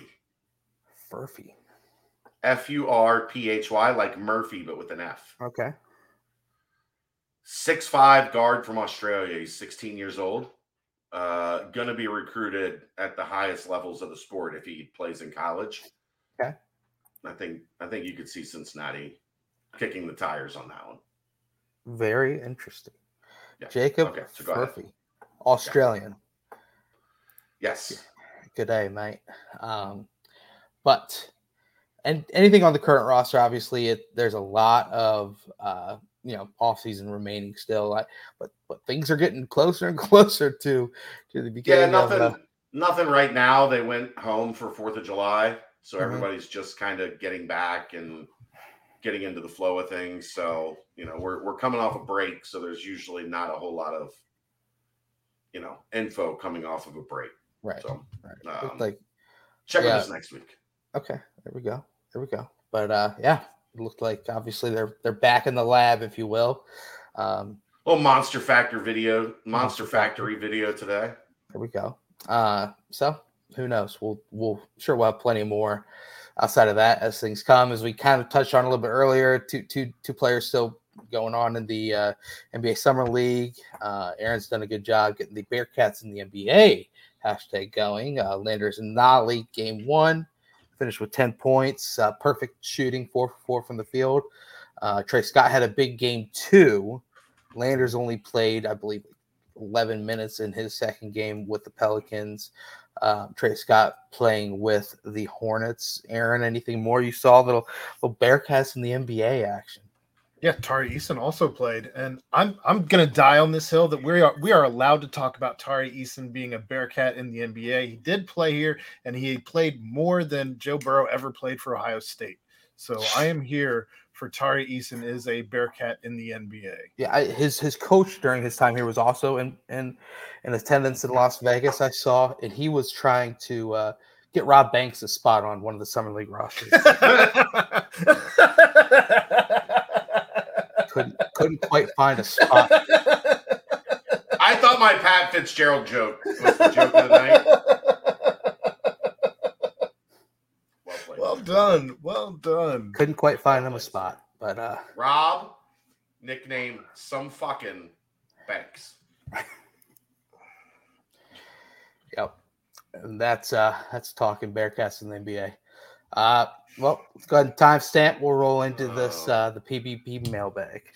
All right. Quick Paper Supply, your local and family-owned restaurant supply company. For all your new non-food products, they provide mostly disposable restaurant supplies, products like to-go containers, cups, pizza boxes, to-go bags, can liners, napkins, etc. They've been open since 2009 and are one of the largest minority-owned companies in the city. Call Nick 513-470-2029 and reference Bearcats for 20% off your first month of purchases.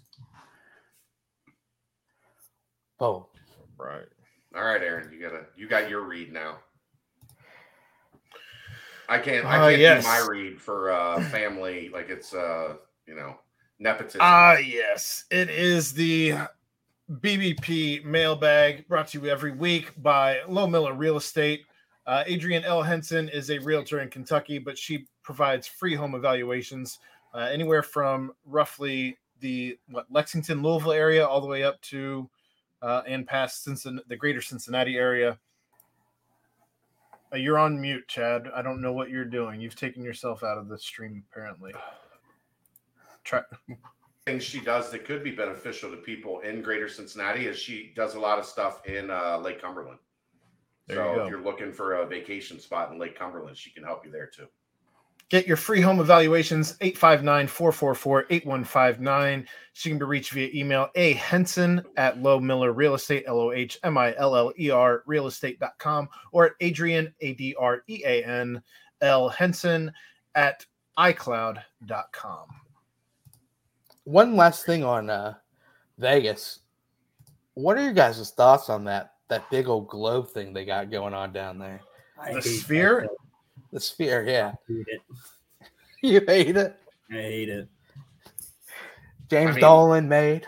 As an engineer, aren't you just amazed by it? Like, I just think like the more you promote that like ultra screenism, ultra adism, you're just going to end up with the dystopian. Like, dude, go to Times Square. Here we go.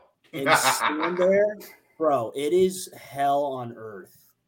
And, like, you're just promoting those orbs to be all over the damn country now. And we're just going to look like Blade Runner. Have we gotten to a place where you are the angry old man yelling at the clouds? No, yelling at the shit. That thing is ridiculous. Imagine if you lived over there and you had to look at that shit every morning. I would be furious. You live in Vegas. That shit is all you look at every day. Everywhere. It's not on the Strip, right? No, well, I mean, it's coming into the Strip. Yeah. But yeah, they're gonna build one in London. They're planning on putting it in other places too. Keep it. And then Dubai is gonna build one that's twice as big, and they're gonna build one next to the Margaritaville over in Newport, and it's gonna make me wanna. James Dolan built it. Why is anyone surprised that James Dolan is doing this? The worst owner ever. Oh, yeah, they're going to turn Madison Square Garden into a sphere. Who's worse, Dolan or Castellini? But different. They are different. Just a genius this whole time. They are different worsts. They are very different worsts. Yeah. If you build it, they will come. All right. Opening up the mailbag, starting in the football portion as we always do. What will there be more of? Sacks, fumble recoveries, and interceptions, or total amount of touchdowns by Emory Jones? I don't know if sacks, fumble recoveries, interceptions are all combined, or if there's three separate things. I'm going to go with three separate things, I guess. Okay.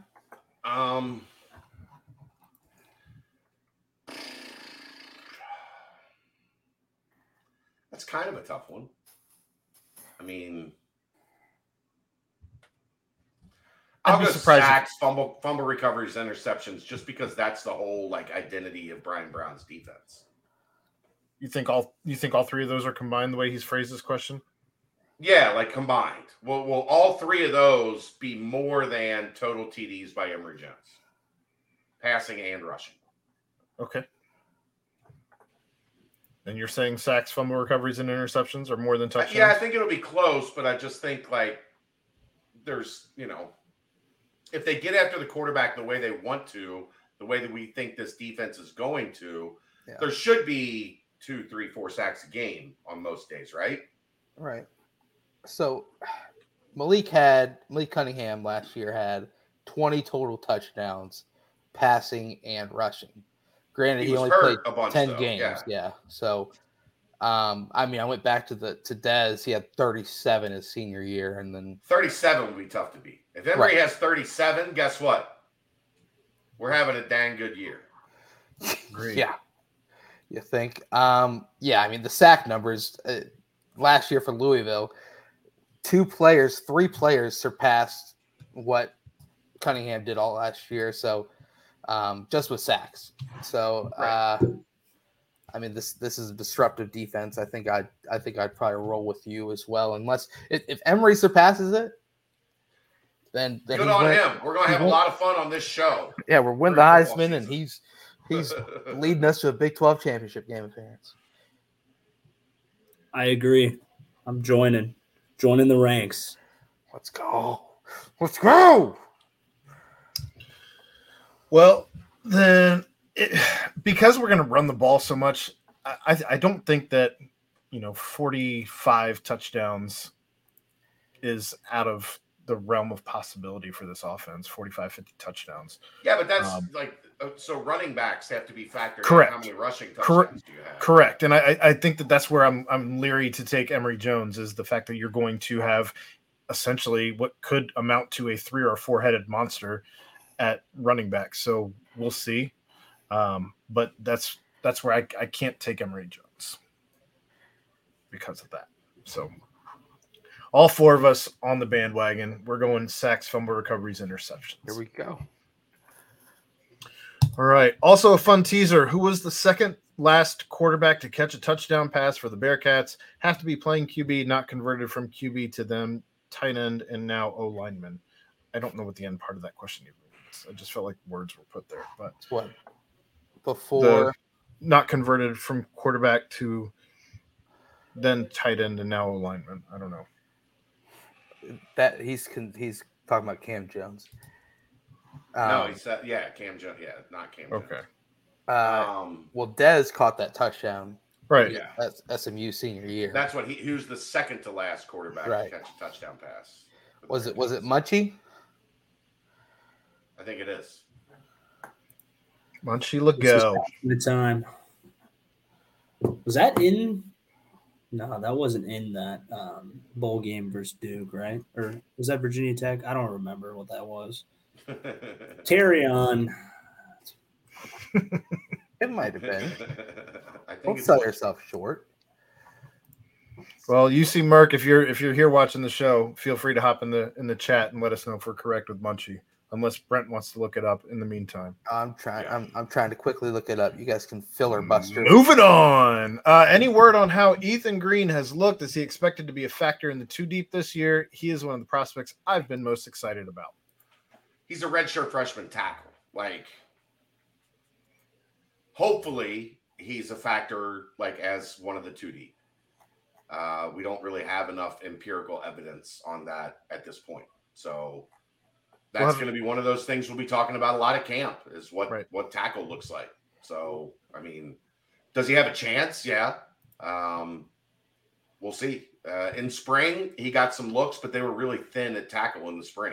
So it's hard to really say, like, yeah, I'm confident he's going to be in the 2D when the spring hits, when camp hits, but I think he could play his way into it. Like, he's got the size and the wrestling background, and, you know, I think it's possible. Would I expect him to be a starter? No.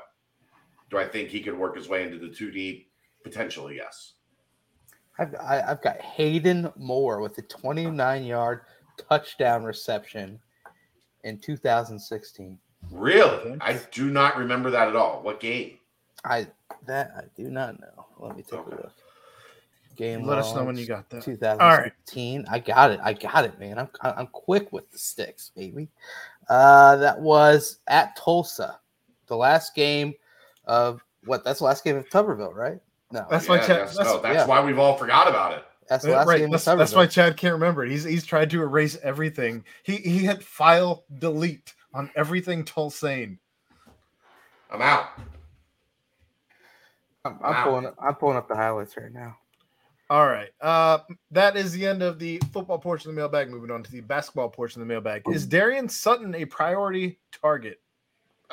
He's a target. Their priority targets right now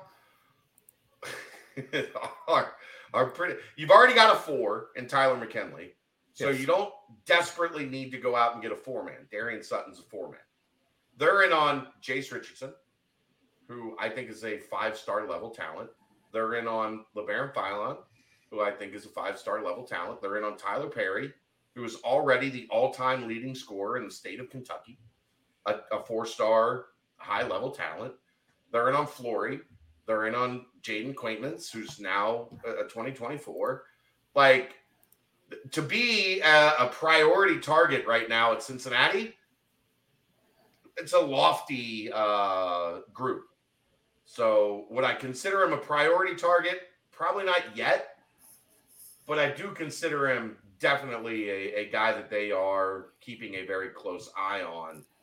I just don't know, like, if you're only going to take 2 or 3, do you need to take another 4 to go alongside Tyler? Even if their skill sets are a little bit different, the way they play is a little bit different, I don't know that you do.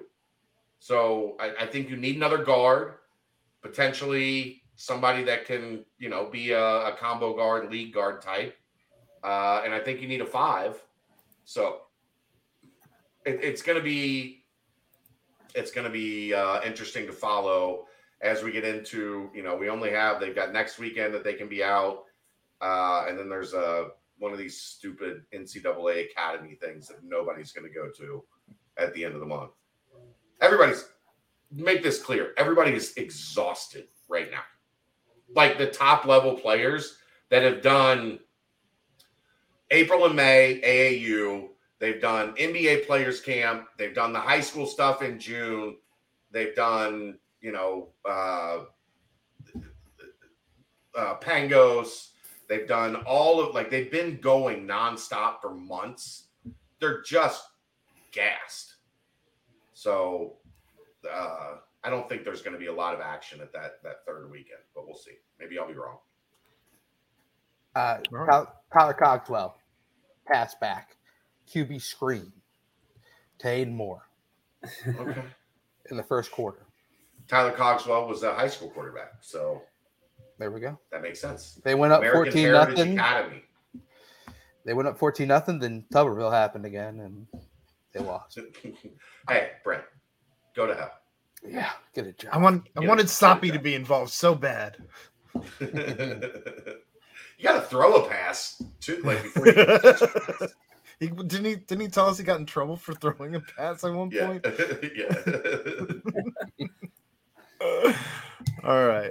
How much does continuity of staff impact player development in college sports, and how will the losses of Mike Roberts and Chris Lepore most impact the program? Ryan, I'll let you – it's basketball, but you know more about this than me. You tell me.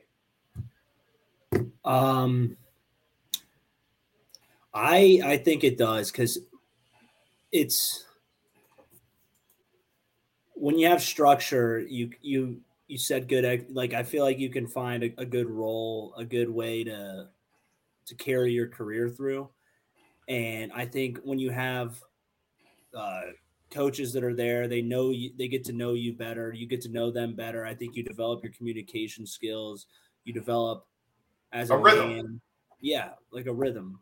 And I think the more you are in that system, the more you're in that rhythm, I think all it does is help your development. Now, going back to what I said before with the whole, like, sometimes, like, change is good. Change can, like, spark you. Change can, like, expose things about your game that you didn't know you had or that you need to work on that may have got kind of, like, lost in the wash with the old kind of structure of how things were.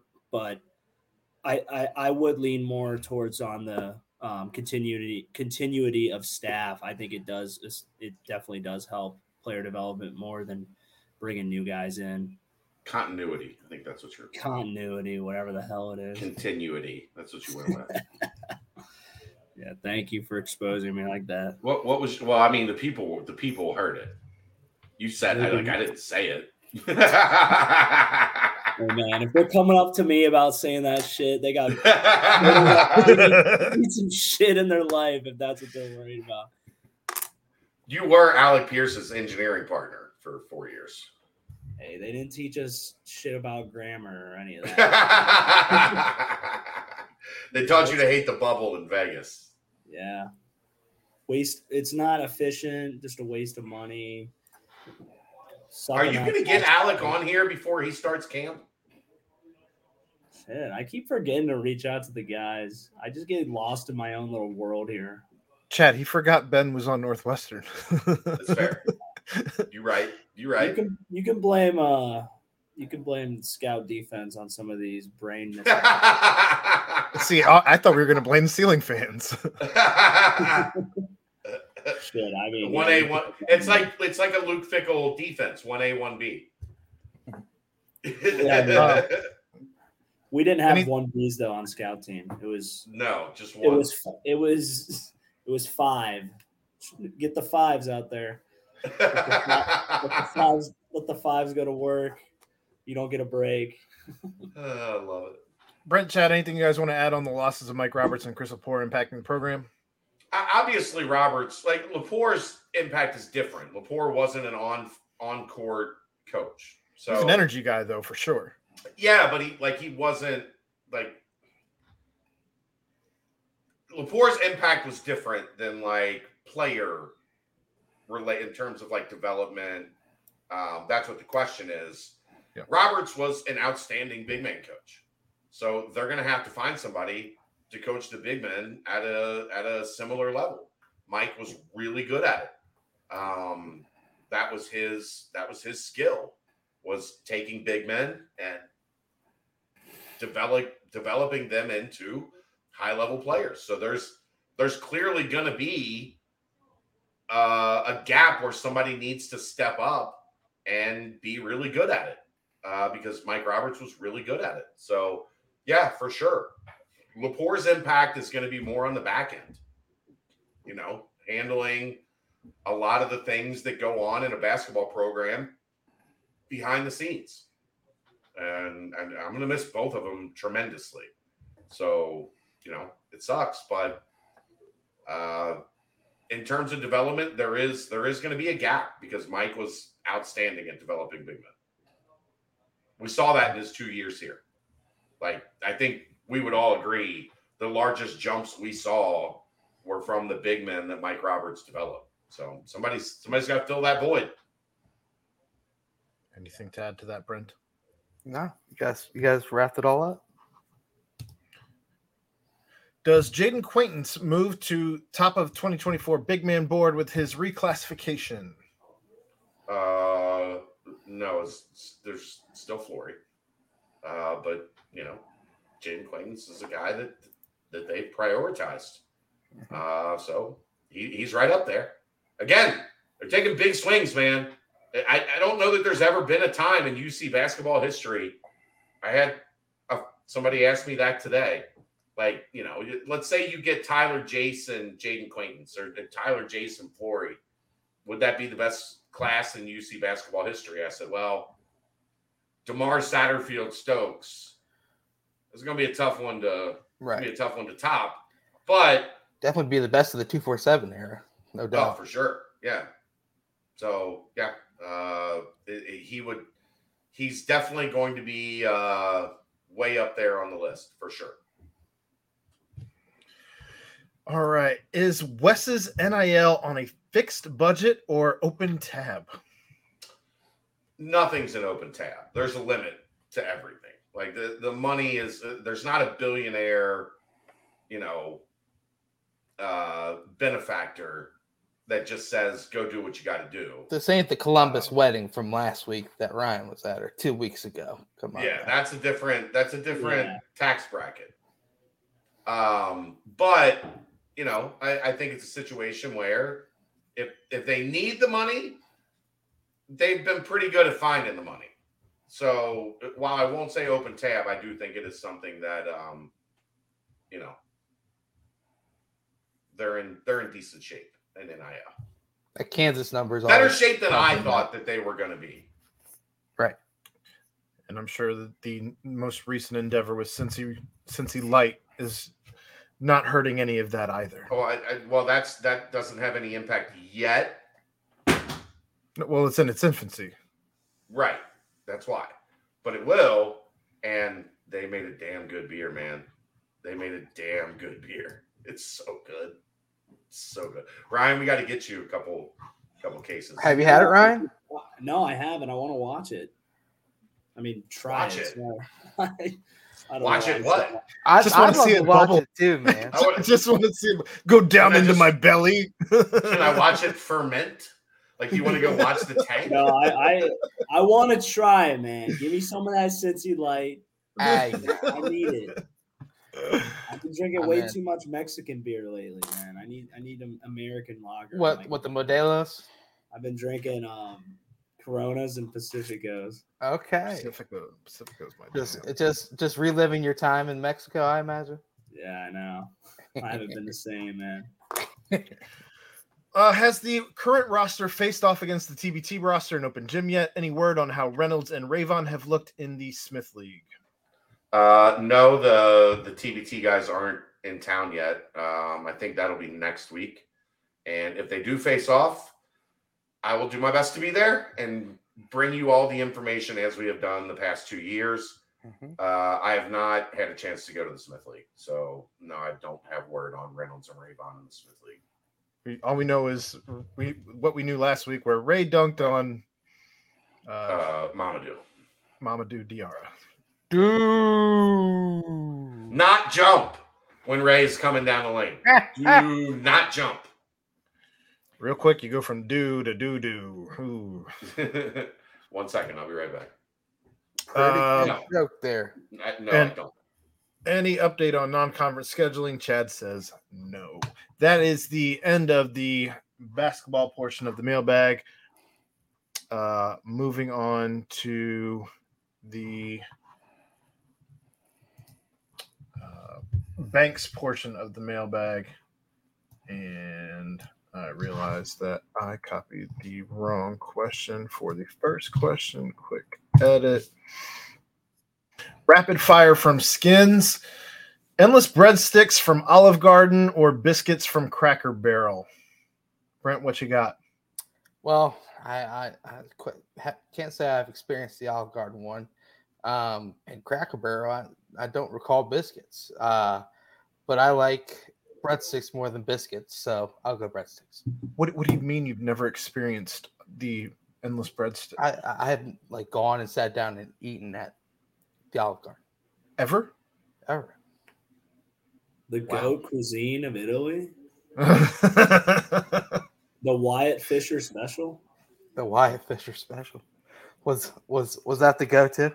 He loved Olive Garden, like the one where you go and you can like buy a meal, and they like, and you also get one to bring home or something. Oh yeah, they pack you one up. Like they send you home. You get a meal, and then they send you home with a to-go container of a different. Maggiano's does that too. Get a little two Crazy. Meals to go. I'm going breadsticks though. I don't even remember the biscuits. Yeah. I would concur. I'm also going breadsticks. I think Olive Garden's breadsticks are a little overrated. Like they're okay, but they're not like next tier. Cracker Barrel biscuits are mid. If I had to pick a bread, you make rapid fire the opposite. I know.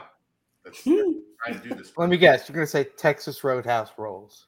No, because that's because of the butter. It's not because of the rolls are good, but the butter is what makes those elite. Oh, Charlie's rolls. No. Charlie's are gangster. Cheddar Bay biscuits from Red Lobster. It's probably the only good thing on the Red Lobster menu, but Cheddar Bay biscuits are phenomenal. So, yeah, of those two, Olive Garden, but they're both kind of mid. How about that pumper rapid fire from Outback Steakhouse? I'd go Cheesecake Factory over Outback. Rapid fire. I'll explain why I don't like either of them and pick one that's not even on the question. Correct. I've been doing this for like 2 years, so we like the whole time. The worst. Indiana Jones or Han Solo. Well, how about the Thirsty Walrus? Do you guys like Fazoli's breadsticks? The Thirsty Walrus. I would take them over Olive Garden. Hot take. I'll take Fazoli's. Good to have you, Thirsty Walrus. He used to throw out bangers. Good to have you back. Thirsty Walrus has been MIA. It's dog days of summer, bro. Welcome back, Thirsty Walrus. Indiana Jones or Han Solo? Close. Han Solo. Indiana Jones. And I love Star Wars. You know, have you heard the... If that's your answer, I don't believe you. Have you heard the theory that Indiana Jones is just what happened in Han Solo's brain while he was frozen in carbonite? I saw that. I saw that conspiracy. Yeah. Interesting. That's fantastic. I don't understand anything that you just said, but I mean, that is interesting. Let's go Indiana Jones. You're the fucking best. I'm going Han Solo without a doubt. Would you rather look like Ron Jeremy or 69-year-old Bob Huggins in his DUI arrest picture? Roger. Who's Ron Jeremy? I don't even know who that is. Google it. But don't share your screen. Google it. Yeah, on your phone.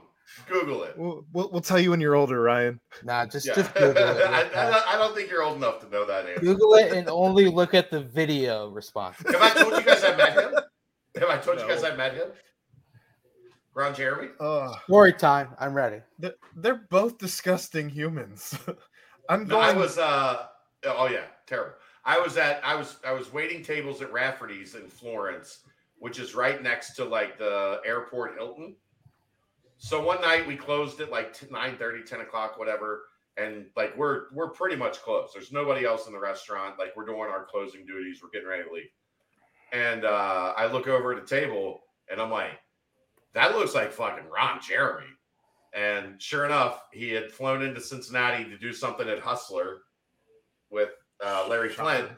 And he was staying at the Hilton right there. That's in the same parking lot as Rafferty's. So that was the only place that he like had to go to eat. So sure enough, it was Ron Jeremy, and I waited on him. And but yeah, that was it. Royer's deep in a Ron Jeremy search right now, aren't you? Look at that. I saw just the opening lines of him being checked into a mental hospital. Oh yeah. I don't know. He might go down as like the first famous porn star, like male porn star. Uh-huh. I'd want to look like good for him, man. I'd want to look like Mountaineer Bob Huggins, where he had the long hair and the beard. Swing low, sweet either that, chariot, or maybe mustard suit. Holy moly! Yeah, mustard suit, Bob. Well, I mean, now up Ron Jeremy, dude. No, now, now that I see like why this guy asked about. Why Skins asked if we're picking Ron Jeremy, that recent picture of the man. Oh, he's a mess. They're disgusting humans, both of them. Yeah, the mess, a complete and total mess. All right. What's more important, an extra day off before starting a weekly vacation or taking a vacation day, allowing a recovery day after a weekend you have an out-of-town wedding? Brent, you're the expert wedding goer, even though Ryan's been to a more high profile wedding than you recently. Recently, keyword. Royer wedding, baby. You've never been to a little bit there. It's the one that Royer went to. You don't know me very much, then. I do. I do. Oh, all right. Well, you ever been to a wedding where they check everybody's oil? Yeah, kinda. Right. Kinda. What's more important, extra day off before starting weekly vacation or taking a vacation day following the recovery day? You know what? So the smarter, more important thing to do would be that the day off after, but I always do it before. And I just power through. I power through work that next day because I want to have more fun. I want to have more fun throughout that weekend instead of just like use a day to recover. I'd rather wake up, cold shower, go into work, have a coffee after what is it, Ryan? 2 hours after the day started, then pound a coffee, second coffee, and you're good. You're back. There is nothing worse than going back to work the day after you got home from vacation. There is nothing worse than that. Hey, man. Fuck powering through it. No. Like, leave me alone for a day. Just to like decompress. Don't most bosses know that though? So they kind of leave you alone. The insane thing that I do sometimes is a 6 a.m. flight back. I'm talking about when I was in corporate world. Oh, okay. A 6 a.m. flight back from the airport straight to work. Yeah, that's you. You're a lunatic. You have mental health issues. If that is your plan, I'm gonna fly home at 6 a.m. Land in Cincinnati at 8:30 and be at work by 9. Yep. I might have to fire you tonight. Hey, it's worked. Royer, are you taking that Monday off, or are you taking Thursday off to go enjoy the festivities more? I was agreeing with what Chad was saying about the day after vacation, but I feel like are we applying that to like a wedding though? No, it's not wedding. Yeah. It's like it depends on the wedding. Okay, out-of-town wedding. Okay, so let's say like a bachelor party. All right, are you going to take Thursday off in order to get there like Thursday night? Or let's say take Friday off so that you can go Thursday night, you're there Friday, and then you just power through and you go to work on that Monday. The question was not a bachelor party. It was an out-of-town wedding. It's the same difference. You go as hard as you can at the wedding as you do at the bachelor party. I would rather have the day off. You come home on Saturday. I got a day off coming back and then just go in, get there, and just roll right through. Roll right in. Yeah. So I'm in the family mode portion of my life right now. So if I if I am taking vacation, I'm driving, generally speaking. And so that day before doesn't matter to me. I don't want the day before. I want a day after all the time, every vacation. Yeah. Believe me, I'm slowly getting to that level, guys. So I hear I've only been a single dad for 3 months. Like I'm that, like I spent 16 years in family mode. Day after. For every sure. Time. And the last question of the mailbag, which of the major professional sports has the best all-star festivities and why? Baseball, football, the NBA, MLS, or the NHL? I will say baseball because it's the Mo said this today, and I agreed with him. It's the game that looks most like a Major League Baseball game. Like festivities, probably NBA, the slam dunk contest, the three-point shootout. But baseball has the home run derby. And then the next night, the game looks like a baseball game. Yeah. I'll tell you who's last is the doggone NFL, man. Figure that out. It's all, but you can't expect them to go out there and just destroy each other with as much money as those dudes have on the line. You don't want like everybody. I want a Sean Taylor hit stick on a punter, man. Give me that yearly. Never happening. Every Pro Bowl. But no, I agree. Festivities part NBA, MLB though. Yeah, I agree with that. And I think none of us know enough about MLS or NHL to make a justified opinion. Well, Royer's an NFL fan. I mean, NHL fan. Yeah, I love the Jackets. The All-Star game is not good though.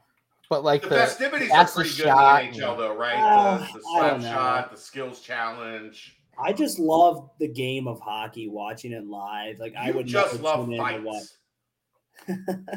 Fights are cool, but I would never tune in. Like I don't give a shit who can skate around the freaking rink. That felt like, let's get five guys on the ice and start brawling a little bit. What if there was a skill challenge where some dude just body checked you like unexpectedly in the middle of it? Yeah, would you be more down for that? The hardest check. Yeah, like just some guy is at center ice, and as you're doing the skill challenge, he just skates at you at a random spot. Have it be a mascot. Well, like a real hockey player dressed in a mascot suit.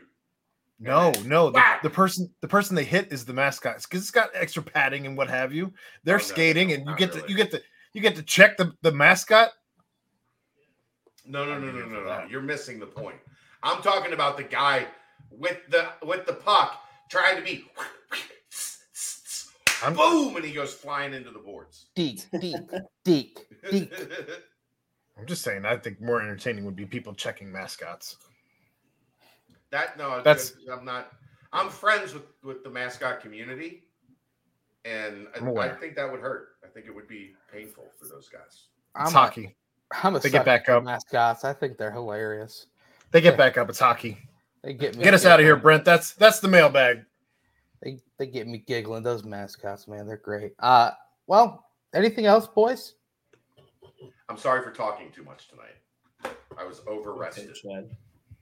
I don't think you talked too much. I think everyone did very well. But it's not an ongoing theme. It's an ongoing theme since the nightcap last night. I'm feeling like I'm getting back into my like the season's coming up. I'm trying to get my work in. Dirty Walrus, I agree with your last comment. You have to rewatch this on YouTube and go to the very end to see that comment if you want to. But aside from that, big week coming up. Big 12 Media Days for the football program. Our boy Keegan will be there on site. We have to have Keegan on next Monday, Fort Worth. Right? Yeah. I mean, if you guys aren't having him on the BCJ pod, then yes. Well, like UC goes Thursday and the BCJ pod is Wednesday. Well, then absolutely. So yeah. Keegan, if you're listening, you're on Monday and you have to wear a mascot uniform. You're on deck. There we go. But big week coming up for that. Obviously more and more happening along the sides of football and basketball preparations for the upcoming seasons as well. As we get closer and closer to camp, man, it is it's brewing. It's exciting. The beginning of the new era is here. So, yet again, thanks for listening, guys. Big shout out, big thank you to Danco Transmission and Auto Care. Also, of course, a big shout out to Adrian L. Henson Group, Low Miller Real Estate, and the final big shout out to the Quick Paper Supply for their timestamps. But for my guys, my pals, partners, friends, Aaron Smith, Chad Brendel, and Ryan Royer, I am Brent Young. Yet again, another fantastic PvP presented by BearcatJournal.com. See ya!